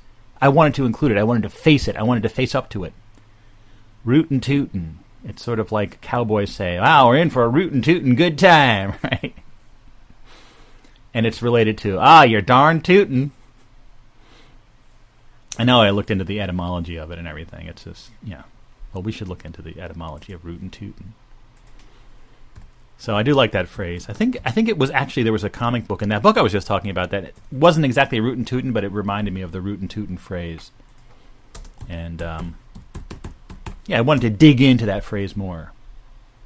Let's see. Etymology, meaning and origin. Rootin' tootin' is generally used to mean noisy, boisterous, rip roaring. This meaning was widely used in B movie cowboy films, including Rootin' Tootin' Shootin' Cowboys. It had, has previously been used to mean inquisitive and meddlesome, although it is likely to be a separate derivation stemming from rootin', referring to rooting around like a pig. Surely, if there, if ever there was an expression that sounds American, this is it. However, the two earliest examples I know of rootin' tootin' in print date to 1874. One is from the USA and one is from England. The English example of rootin' tootin' is in the English poet Edwin Waugh's collection of rustic dialect stories, The Chimney Corner, 1874. By the way, this is phrases.org.uk. Well, afore who'd been here three days, who'd have a dozen colliers wootin' and tootin' after her every neat. Translated, before sh- before she'd been here three days, she'd have a dozen miners whistling and hooting after her every night. The U.S. example comes from the Indiana newspaper, the Evansville Journal, November 1874. I'm a rootin' tootin', cuttin', shootin', carvin', card platin', catamount, all the way from Arkansas. So, yeah, anyway. So I like that phrase. And um, extreme, without the E at the beginning, is kind of a 90s version of extreme. Everything in the 90s was extreme. Rootin' tootin' extreme. And the previous phrase I had here was Destructo Valley, one of those games I invented many years ago. Um, so I kept the valley. So I'm like rootin' tootin' extreme valley. I'm like, eh, I don't know, that doesn't sound good. So I added of, which at, which gives it that weird sense, rootin' tootin' extreme of valley, which definitely feels like a, a, a way I would phrase things in. Like in my sci-fi novel, I would have called something. Oh, this is a house called Rootin' Tootin' Extreme of Valley. That's what my house is called, like something weird like that. I know it may seem kind of random, but it normally like this phrase I wouldn't normally embrace something like this, but it just when I saw Rootin' Tootin' Extreme of Valley, I'm like, yeah, there's something there. I like it. All right, so let's go back to 1994 one more time.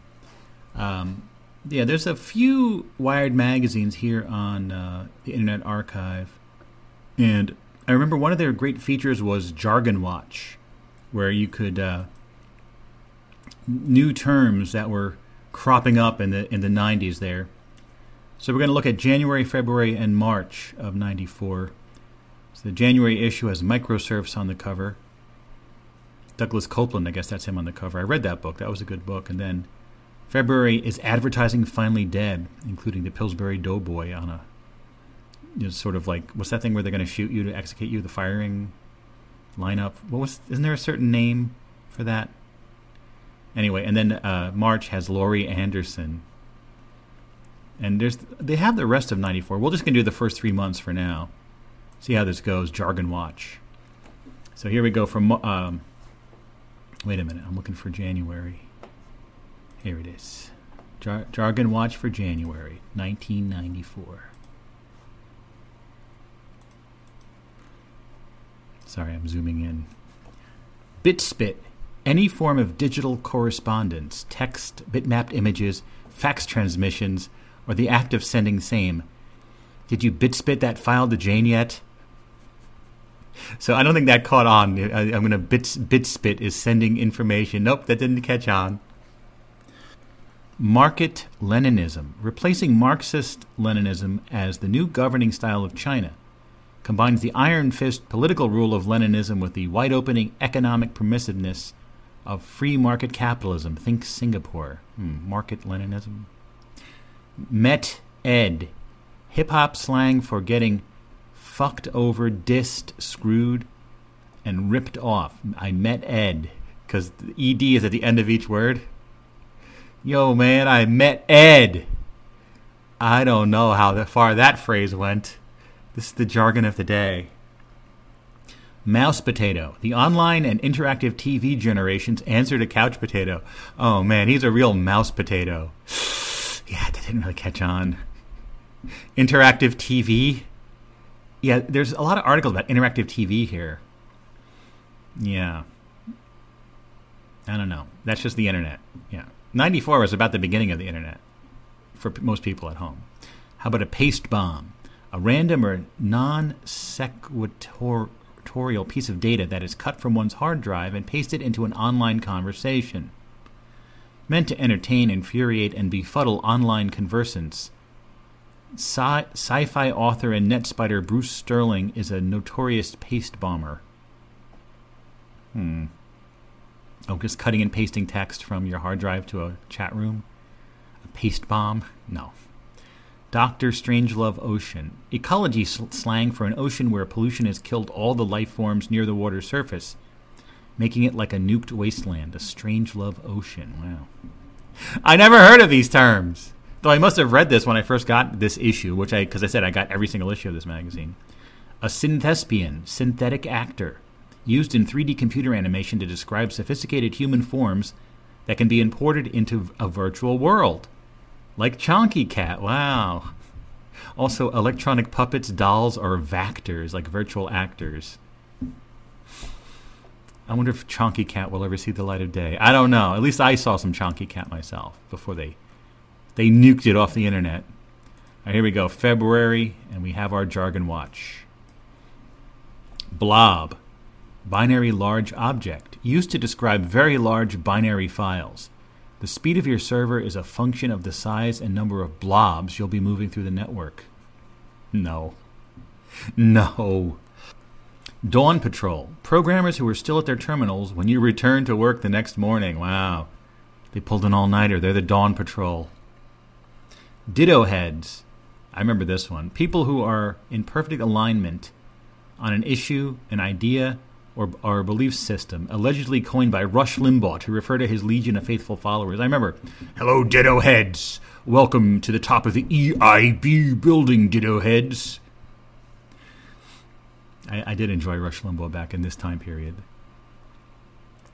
Firefight, because everyone agreed with him. They were saying they were ditto heads. Firefighters, net users who try to put out flame wars earlier in their gestation. Going postal. Wow. This was early in that term's life, huh? Euphemism for being totally stressed out, losing it. Makes reference to the unfortunate number of postal employees who have snapped and gone on mass shooting rampages. Wow, this is back when. So going postal was kind of a new term back in February 1994, huh? And of course, the, the series of games called Postal, and then, quite curiously, uh, my favorite pinball collection is uh, Pinball, and they recently licensed the Postal series to make pinball machines out of it, which was quite puzzling. And they're not terrible. One of them takes place in a mall. Holy Wars, perpetual BBS discussions that never die. The arguments never change, and no one's opinions ever budge one iota. Gee, sound familiar? Holy wars are fought over abortion, gun control. Sound familiar? Mac versus IBM. Eh, not, not as much anymore. Windows versus DOS, and how much nudity to allow in the image areas of online services. Gee, some things never change.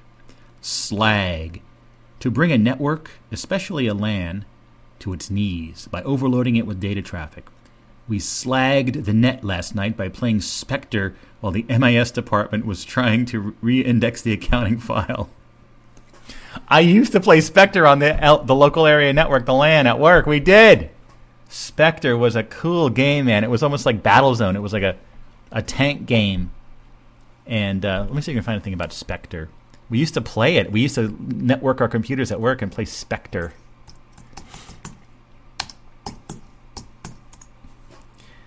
Okay, Spectre game. 1991 video game. Mm-hmm gameplay. Let's see, 91. Yeah, it's it's like vector tanks. Let's see if we can. Uh, see. All right, let's see. Level one. I kind of remember this game. Demo mode. Yeah, it's just like you're on this sort of infinite plane. Or maybe it's not. It's, it's not completely vector. It has those kind of elements. Wow, what a game, Spectre. It's all coming back to me now. Let's see. Just a demo mode. But yeah, you can play it on the LAN, the LAN. That was good stuff. Anyway, say uh, it's relevant to me and my memories. SOHO, acronym for Small Office Home Office. Ziff Davis recently started inserting a PC supplement into Sunday newspapers targeting the Soho market. Small office or home office? Whatever. Thrashing. Clicking helter skelter around an interactive computer screen in search of hidden buttons that might trigger actions. Found in the manual to the CD ROM game Myst. Wow. Thrashing. Some of these, most of these terms never caught on. I mean, postal took off. I don't know if post going postal is still. I mean, I know what it means. I don't know if younger people would know what it means. Anyway, finally, we have March. Dead end users, DEUs. A derogatory play on end users, used by some technical support people to refer to the clueless masses who call with painfully obvious tech questions. Dead end users. Wow. So end users is the true term, but dead end users. Wow. Is is that uh, related to PEBKAC? Problem exists between keyboard and chair. Yeah. problem exists. PEBKAC. Problem exists between keyboard and chair, as as in the user. Phoebe, from feeble, an incompetent. I'm a total phoebe when it comes to public speaking. Wow, that that didn't catch on. That's pretty good though. I'm a phoebe. I'm a total phoebe. I suck at that. Identity hacking, posting anonymously pseudo pseudonot pseudo pseudo um, pseudonym but pseudonymous pseud, pseudonym. That's a tough word. Pseudonym pseudonymously or by giving completely false name, address, phone with the intent to deceive. Identity hacking. Right. Infobahn term being bandied about Capitol Hill as a faster and more global sounding replacement for the cumbersome information superhighway. I remember that term infobahn a bit. Interrupt driven, used to describe someone who moves through a workday responding to a series of interruptions rather than the work goals originally set. Gee, I think I'm completely inter- interrupt driven. That's all there is interruptions. Magalog, Yes, a mail order catalog disguised as a magazine in the hope of sucking in its recipients. Hey, wait, this International Mail magazine is one of those stinking magalogs. And in fact, I worked for a magalog, uh, MTV To Go. And I was in some of their internal meetings. They called it a magalog. That would have been 89 ish, 88, 89 ish. So they were using that term many years before this. Sorry, who's the guy that writes this? Gareth Branwyn. You're a little you're late to you're a little late to the party with Magalog, and I don't think Magalog kept going along after that. But I see some of these are relevant to me. I, I was a '90s guy. Come on, I was '90s Frank back then. You know. Morph, morph? Question mark. Morph, an acronym for male or female, posed as a question in the people connection rooms of America Online as conversants try to determine the sex of other occupants. Sandy, morph. Replies often include age and geographical location. F24 Cleveland. AS ASL was the, the slang I remember. A you want you want your age, sex, location to get an idea of what, what this person is all about. And finally, we have single systemitis, used to describe people who use only one computer system, refusing to learn or even acknowledge the worth of any others. There you go, Gareth Branwyn's great jargon watch. I don't know how long. I mean, I do have the latest issue of Wired, which, as I mentioned last time, I'm getting against my will because they they canceled the print version. I think of People or no Entertainment Weekly, not People. Entertainment Weekly. I said People last time. So then they started sending us Wired again. Yeah, but I like this. I, I, like the idea that we you could live in this world of 1994 and there's all this new jargon. Everything is new, new, new, new. I remember one of those. One that just sticks out in my mind randomly is Yuppie food coupons. I have no idea when it was from, but um, twenty dollar bills at one point were considered yuppie food coupons because a bunch of young uh, yuppies, young urban professionals, go out to eat and they just all toss twenty dollar bills in the middle of the table. Yuppie food coupons. Anyway, what do we got here? I think I'm gonna have to listen to some more uh, Cave here. Nice.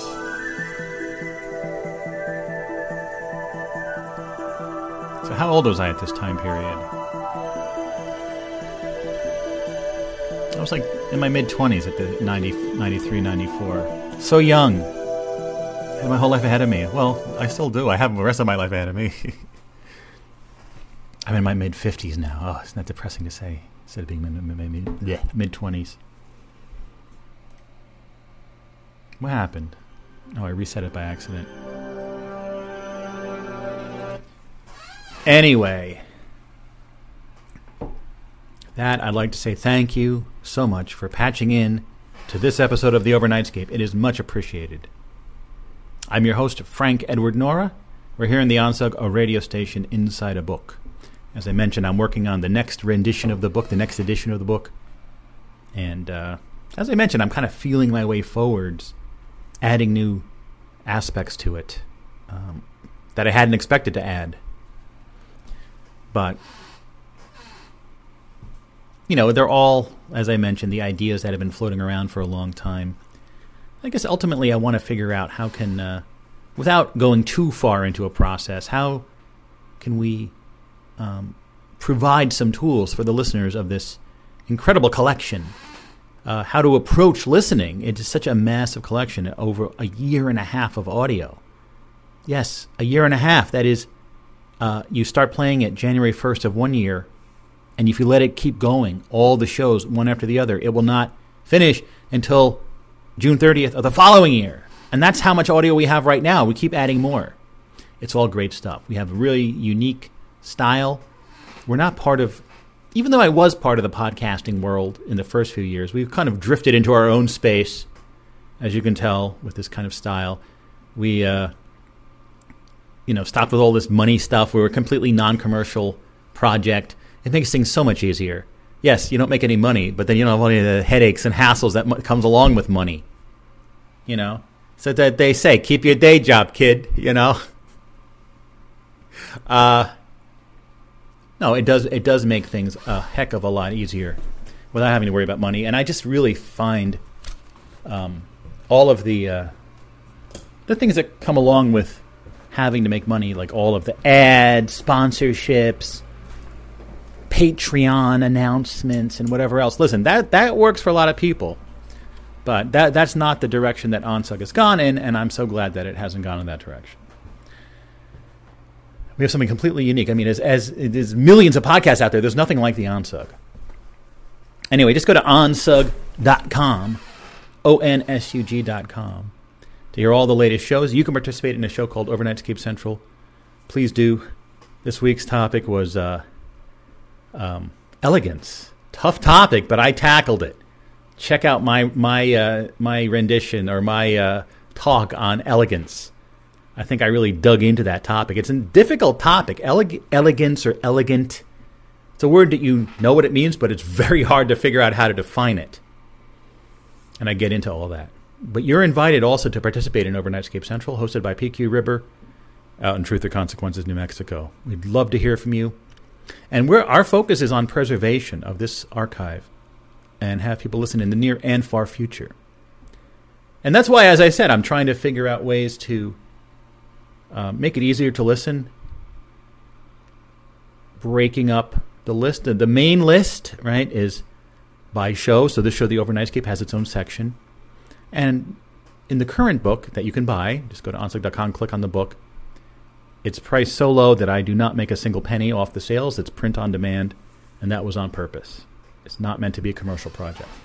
Um, these long lists of shows, I have in the current edition, now I'm breaking them up. For example, my show by month. So there's usually around eight shows per month. So you'll see something like, you know, like November 2022, and you'll see all the shows I did in November 2022 in the list, right? And it just makes it easier to conceive of and think of. And then I, I'm still early days, but I'm going to add a certain phrase or concept to the super listening portion of that. Again, stay tuned for that one because that's I'm a bit, you know, this is still a bit early days in that regard, but and again, that's pretty much as far as I'm going to go in terms of structuring it, just giving a few directions or tools for listening. Um, and of course, we're we're looking forward to you know more advanced technologies allowing us to make listening easier, the AI systems, etc. And of course, the ultimate goal is for all of the audio to be inside the book, right? Which I would love. To, I mean, I know it can be done today, but it's not an off-the-shelf solution. You need to incorporate storage chips and a, some sort of playing mechanism into the book itself. I know it, it could be done today, but I'm hoping in the future it is an artifact, the book itself that has all the audio in it on a chip and it has a microphone, uh, sorry, it has a speaker you can play. And then as a virtual reality object, it would similarly contain all the audio. Which right now we need a mm, around a terabyte to store all the audio, but you know, this price of storage keeps going down, right? Right? Why hasn't a terabyte gotten any cheaper? It's been a terabyte, little terabyte like pocket hard drive has been fifty bucks for the longest time. And uh, l- let me look right now. A terabyte uh, flash drive has been like two fifty. Let's see if there's been any movement in that. Yes, you'll see listings for cheaper, but they're fake. One TB. I keep this is something. This is a rule of thumb I've been depending on. It has not. It has not come through. The one terabyte flash drive. Right? Legitimate ones, legit. Okay, they're coming down. They're coming down. Look at this one one thirty. They're in the one thirties now. One thirties. Yeah, yeah. All right, so it is coming down. It was like two fifty. Now it's like one thirty. Okay, no, that's actually pretty good. That that's not bad. The fake ones, yeah, they're not real. For like ten bucks, yeah. No, Wow, Buffalo external SSD 10 ter- 1 terabyte 84.99. Wait a minute. The plot thickens. Wait a minute. All right, I have to look into this. Anyway, you know what I'm talking about. Um, yeah, this show is one of thousands of episodes on there. And uh, if you enjoyed this, hopefully you'll enjoy everything else. so much history, so much stuff going on. It's mind boggling. I mean, I know I've been at the heart of this project for almost 20 years now, and it amazes even me. I'm like, what the heck? I'm involved in this? This is amazing. Great.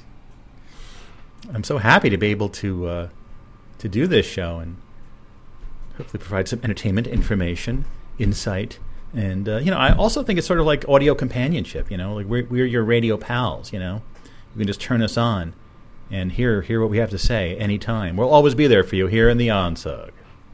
That's O N S U G, ONSUG. Overnightscape Underground is what it stands for. Check it out. Get involved. Help us out. You know, at any point in the future, if you're help uh, maintain this and preserve it, because who knows? I mean, as the centuries and millennia grind on, I'm sure this could could get lost in the shuffle and then then found again. Someone finds a copy of the book with a all the files inside, and you can then duplicate it and copy it in your time period, the year 9000. You know, could be like uh, a rediscovery of the ONSUG in 9000. And then it falls into obscurity again, and then in the year 13,000, it comes back. You know what I'm saying? You can help with that. and I'm sure, you know, you're as you're hearing this, as time wears on, I'm sure people won't be speaking the same English I'm speaking right now, but I'm sure that with certain AI programs, the translations will be very, very accurate into whatever language you're currently using, whatever pidgin English you're using in the year 9000. Okay? Was that sort of like we had Old English, like ye old shop and things like that within sh- shop, S H O P P E. So do you look at our like like do you st- if you hear the way I'm talking, do you, am I talking like in an old fashioned way? I'm sure, because you're from the future. Anyway, everything old fashioned is new again.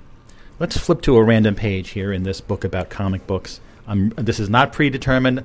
We're going to just look at a random comic book. Here it is! The Buccaneers, Dan Tempest, a captain of a pirate crew, as they sail into seas unknown, known as the other side.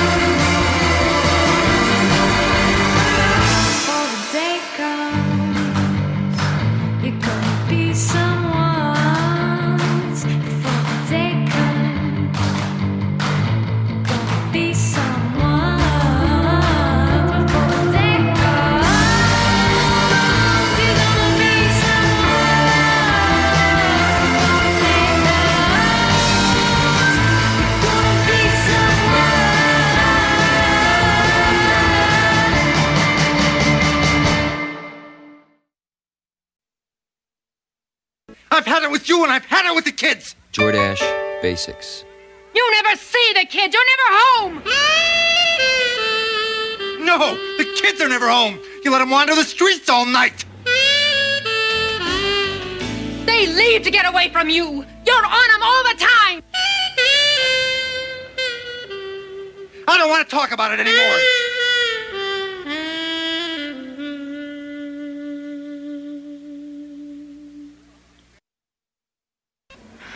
Out of here. I am not going back. Jordache Basics.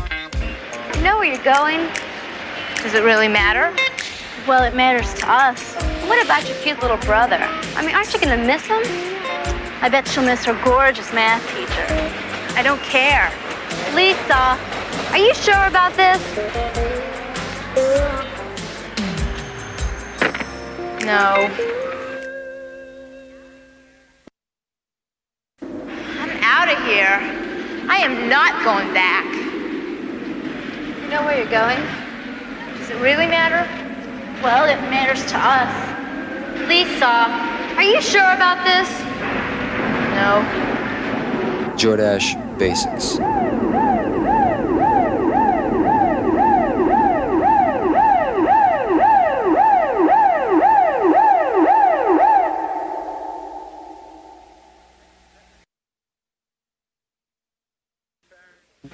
Did you ever see your parents naked?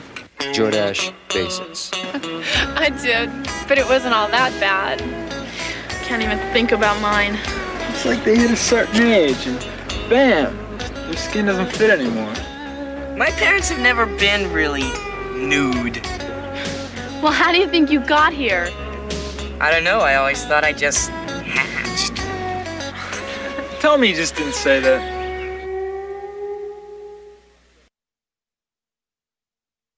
I hate my mother. She's so much prettier than me. Jordache Basics. Your mother? Have you ever seen her mother? I have. I'm hoping she'll be divorced before I'm out of school. I found an old picture of her from when she was my age. Was she hot? No, she was kind of short with freckles and a little bit overweight. Kind of like you. Exactly like me.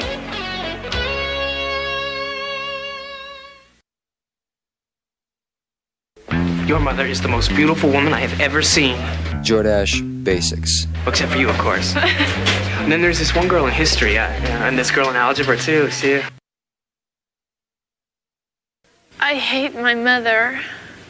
She's so. I hate this commercial. Jordache Basics. I love this commercial. Have you ever seen her I've watched it a thousand times. I found an old picture of her from when she was my age. Was she hot? No. That's she was disgusting. kind of short. You're not watching this trash in my house. I hate my mother.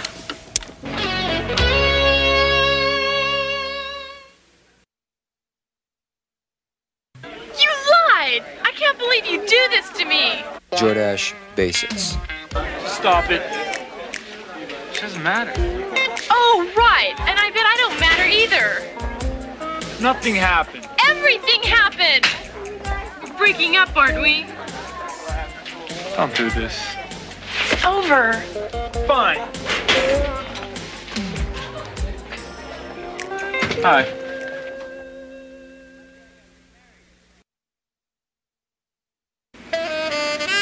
Look, I know something's bothering you. Jordache Basics. I'm not gonna let you go until you tell me what it is. I'm sorry. I just don't want us to be friends anymore. Jordache Basics. So what? Do we look the other way when we pass in the hall? Is that it? Well, I was thinking of something a little bit more drastic. Oh, great. Like maybe you want me to move to another state. No! Just another part of this map. I don't get it. I thought you do want to be my friend. I don't.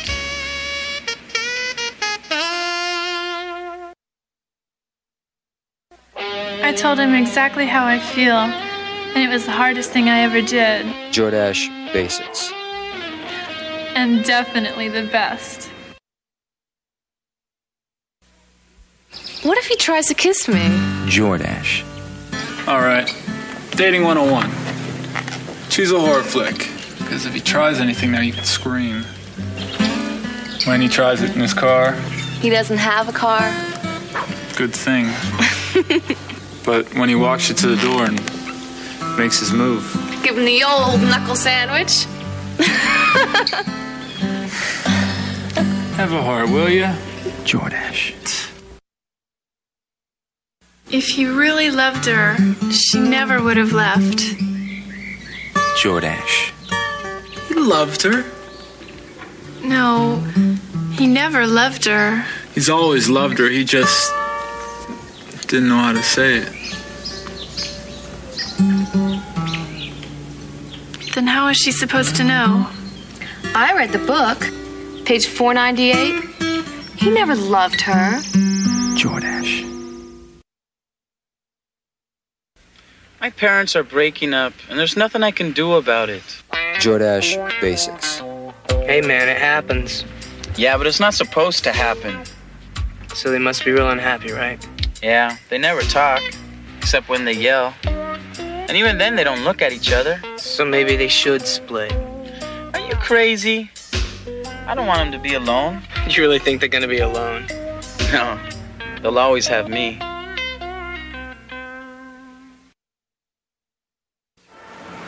You know, after today, we're never going to be the same again.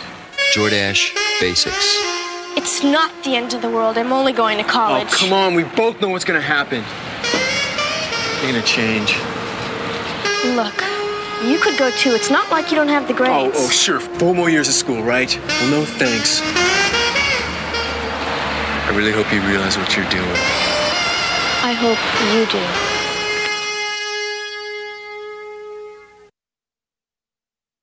Would you ever pose for nude pictures? Jordache Basics. Sure, it's no big deal. So we've heard. No! Jordache Basics. What happened to him? He's been hurt. He's probably drunk. or something. No, we have to get help. I don't think we should move him. Leave him down. We just saw him. Down. Quick, give me your jacket. Hurry, hurry. Mike, wake up. Wake it up. Do something. Do he's an old man. Somebody. Are we too late? Is he gonna be all right?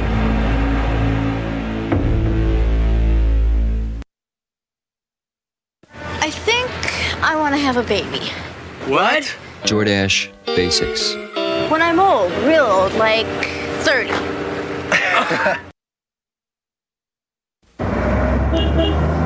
It's never too late to make it better. Yeah. Jordache Basics. It's not a choice. Choose your own way. Your dash basics ain't your mama's blue jeans.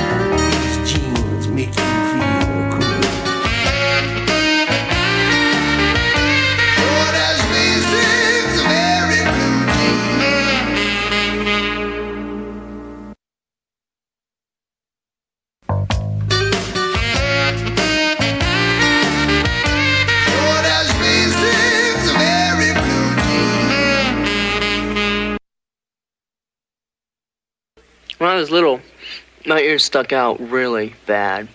Jordache Basics. Your ears? Yes, my ears. So, what'd you do? First, I tried gluing them back, but the glue would dry and my ears would pop out. So then I tried these rubber bands, but they cut off my circulation. So finally, I just decided if it's good enough for Gable, it's good enough for me.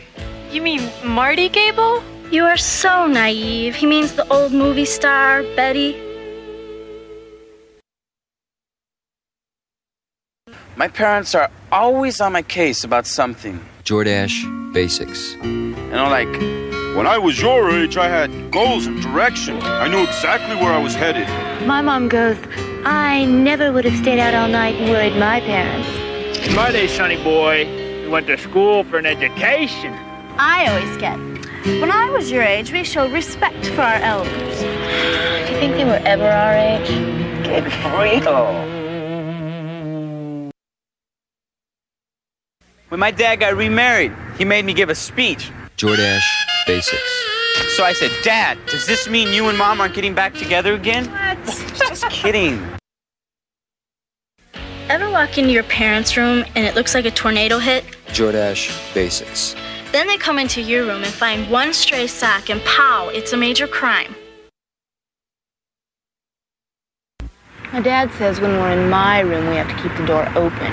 Jordash Basics. I'm not going to do anything different if the door's not open.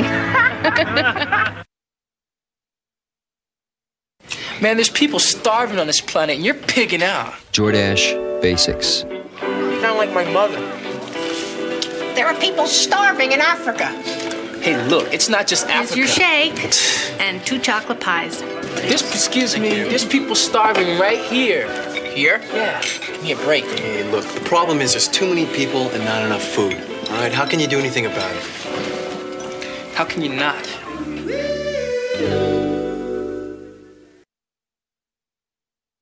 When my mother married my stepfather, she really messed me up. Jordache Basics. Really? Is he mean? No, he's gorgeous.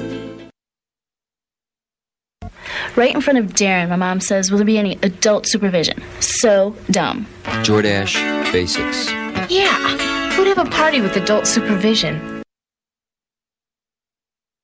The most embarrassing thing, you run into this gorgeous chick in the mall. Jordache Basics. and you're with your mother, right? Looks like we're stuck here for the night. Jordache Basics.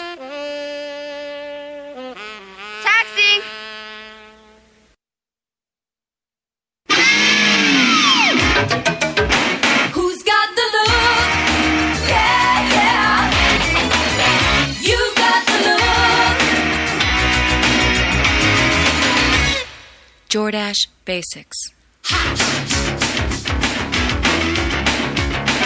Yes. Now. Do it. Jordache. I just found out I was a synthetic baby. What? A synthetic baby? Jordache Basics. They brought me home from the hospital in a polyester blanket.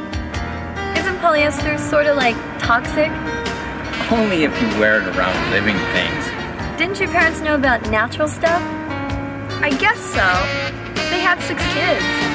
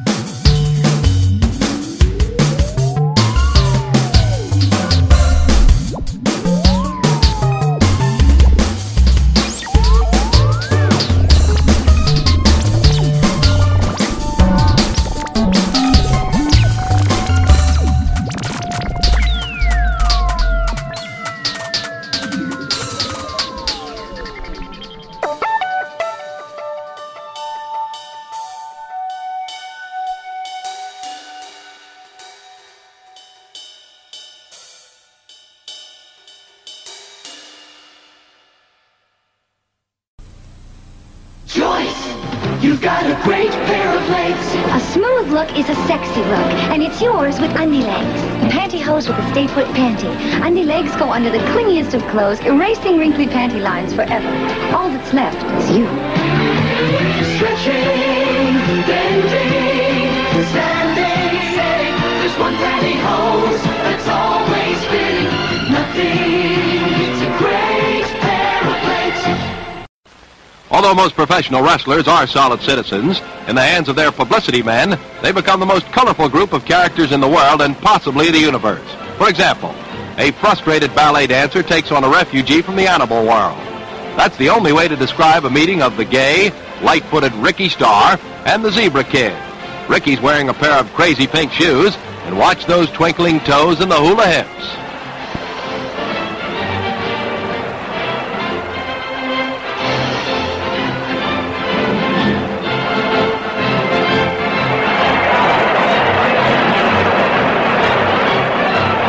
A drawing card second only to Argentina Rocca, spies an especially ardent admirer, he tiptoes out of the ring to present personally one of the slippers that gave him a bad case of sore feet in his last engagement.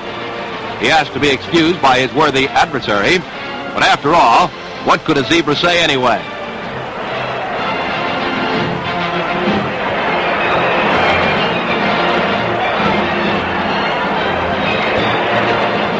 The show is underway. The stars are out tonight. Ricky twinkles around his dazzled opponent with all the innocence and soft qualities of a wounded bluebird in nervous flight.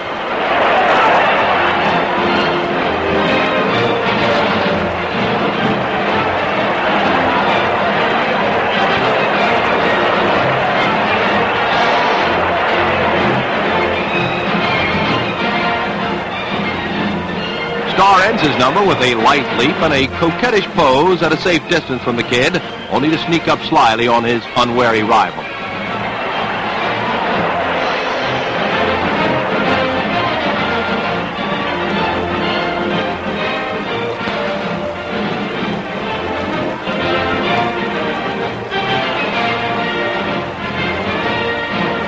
Ricky manfully fights his way free from the clutches of the masked one, and then switches his hips in a manner that would make the queen of the hop green with envy.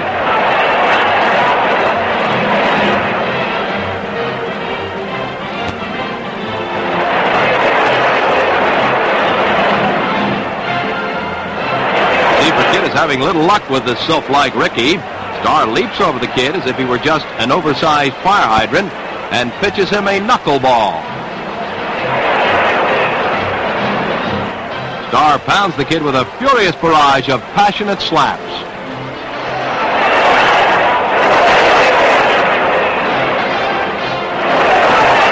Starr goes into a joyous war dance before finally putting his straight man on the mat for good. Ricky goes into a crazy tailspin as he stays on for an encore after the match is over. It's a good night for Ricky Starr and cast as they successfully stage another bloody battle in the savage circle of thwarted thespians.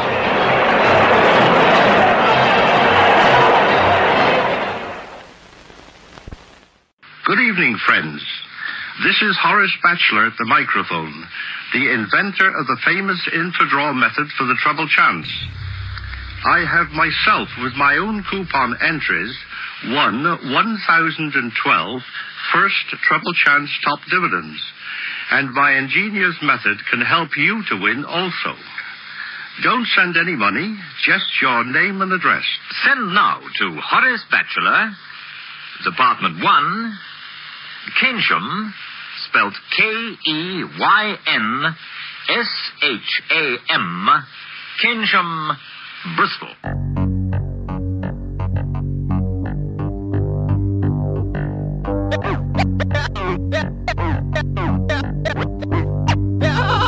You think I'm going to stay and be arrested? Not, not, not, not, not, not likely.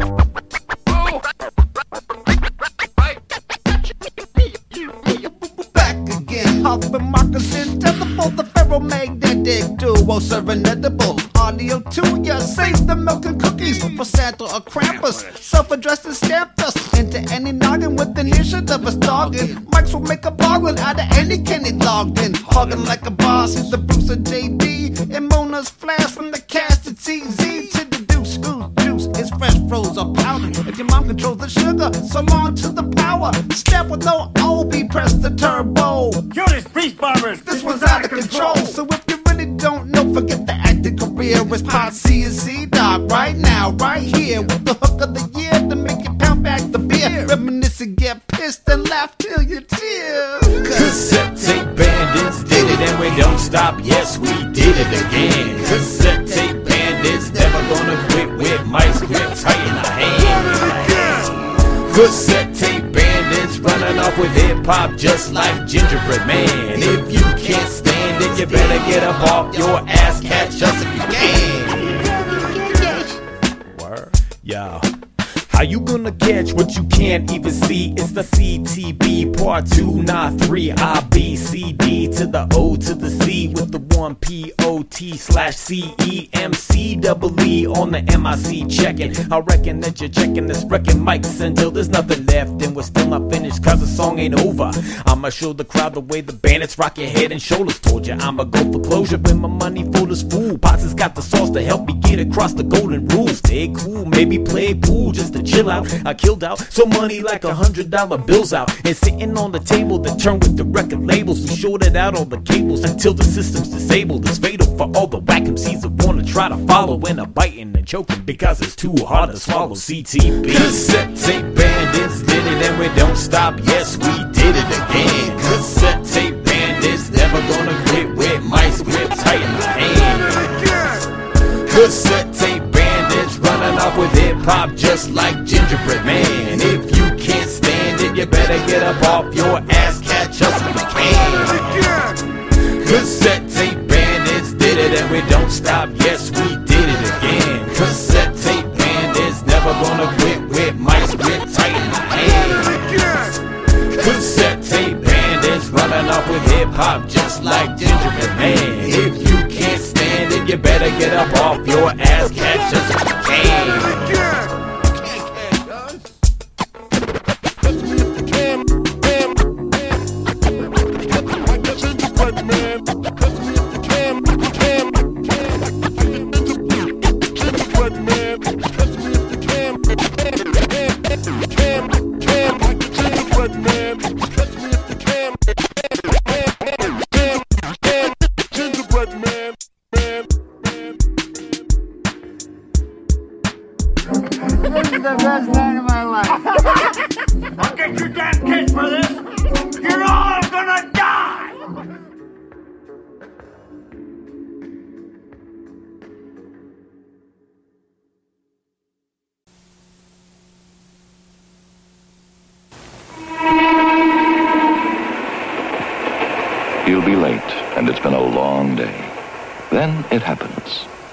taste says, smoke light, smoke light. And your inner voice echoes, smoke light, smoke light. Maybe it is time to switch to a lighter tasting, more desirable cigarette. Spring. Spring, most desirable cigarette for you to smoke. Desirable, longer filter. Compare extra filter length for Spring's lighter taste. Desirable. Lighter tobaccos. Of every six tobacco leaves, only one is light enough for Spring. Lightest menthol, too. Desirable. Yes. Spring is created to let you smoke light. Lighter taste proves. Spring. Most desirable cigarette for you to smoke.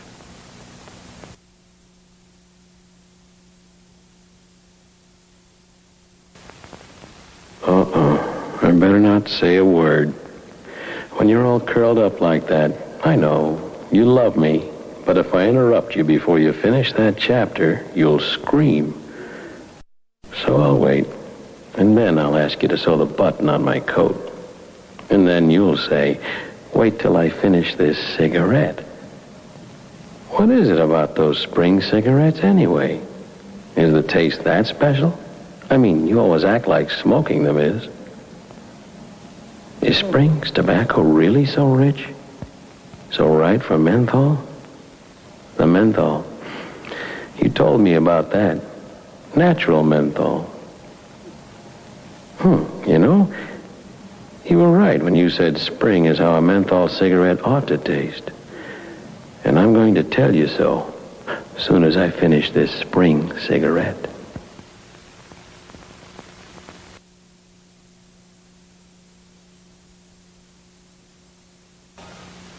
Hmm, I love to see you so comfortable. I mean, it's relaxing just to look at you. You with your Sunday afternoon face on. Nice. Only I know you. It could start snowing now and you wouldn't move a muscle.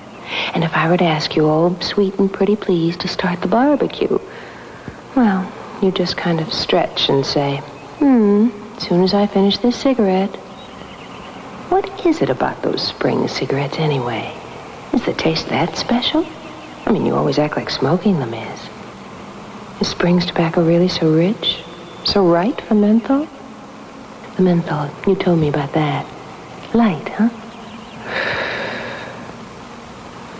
You know, you were right when you said spring is how a menthol cigarette ought to taste. And I'm going to tell you so. As soon as I finish this spring cigarette.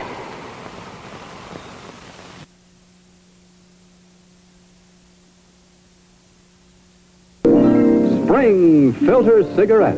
The new kind of cigarette which air conditions the smoke for the lightest, cleanest, coolest taste possible today. Spring.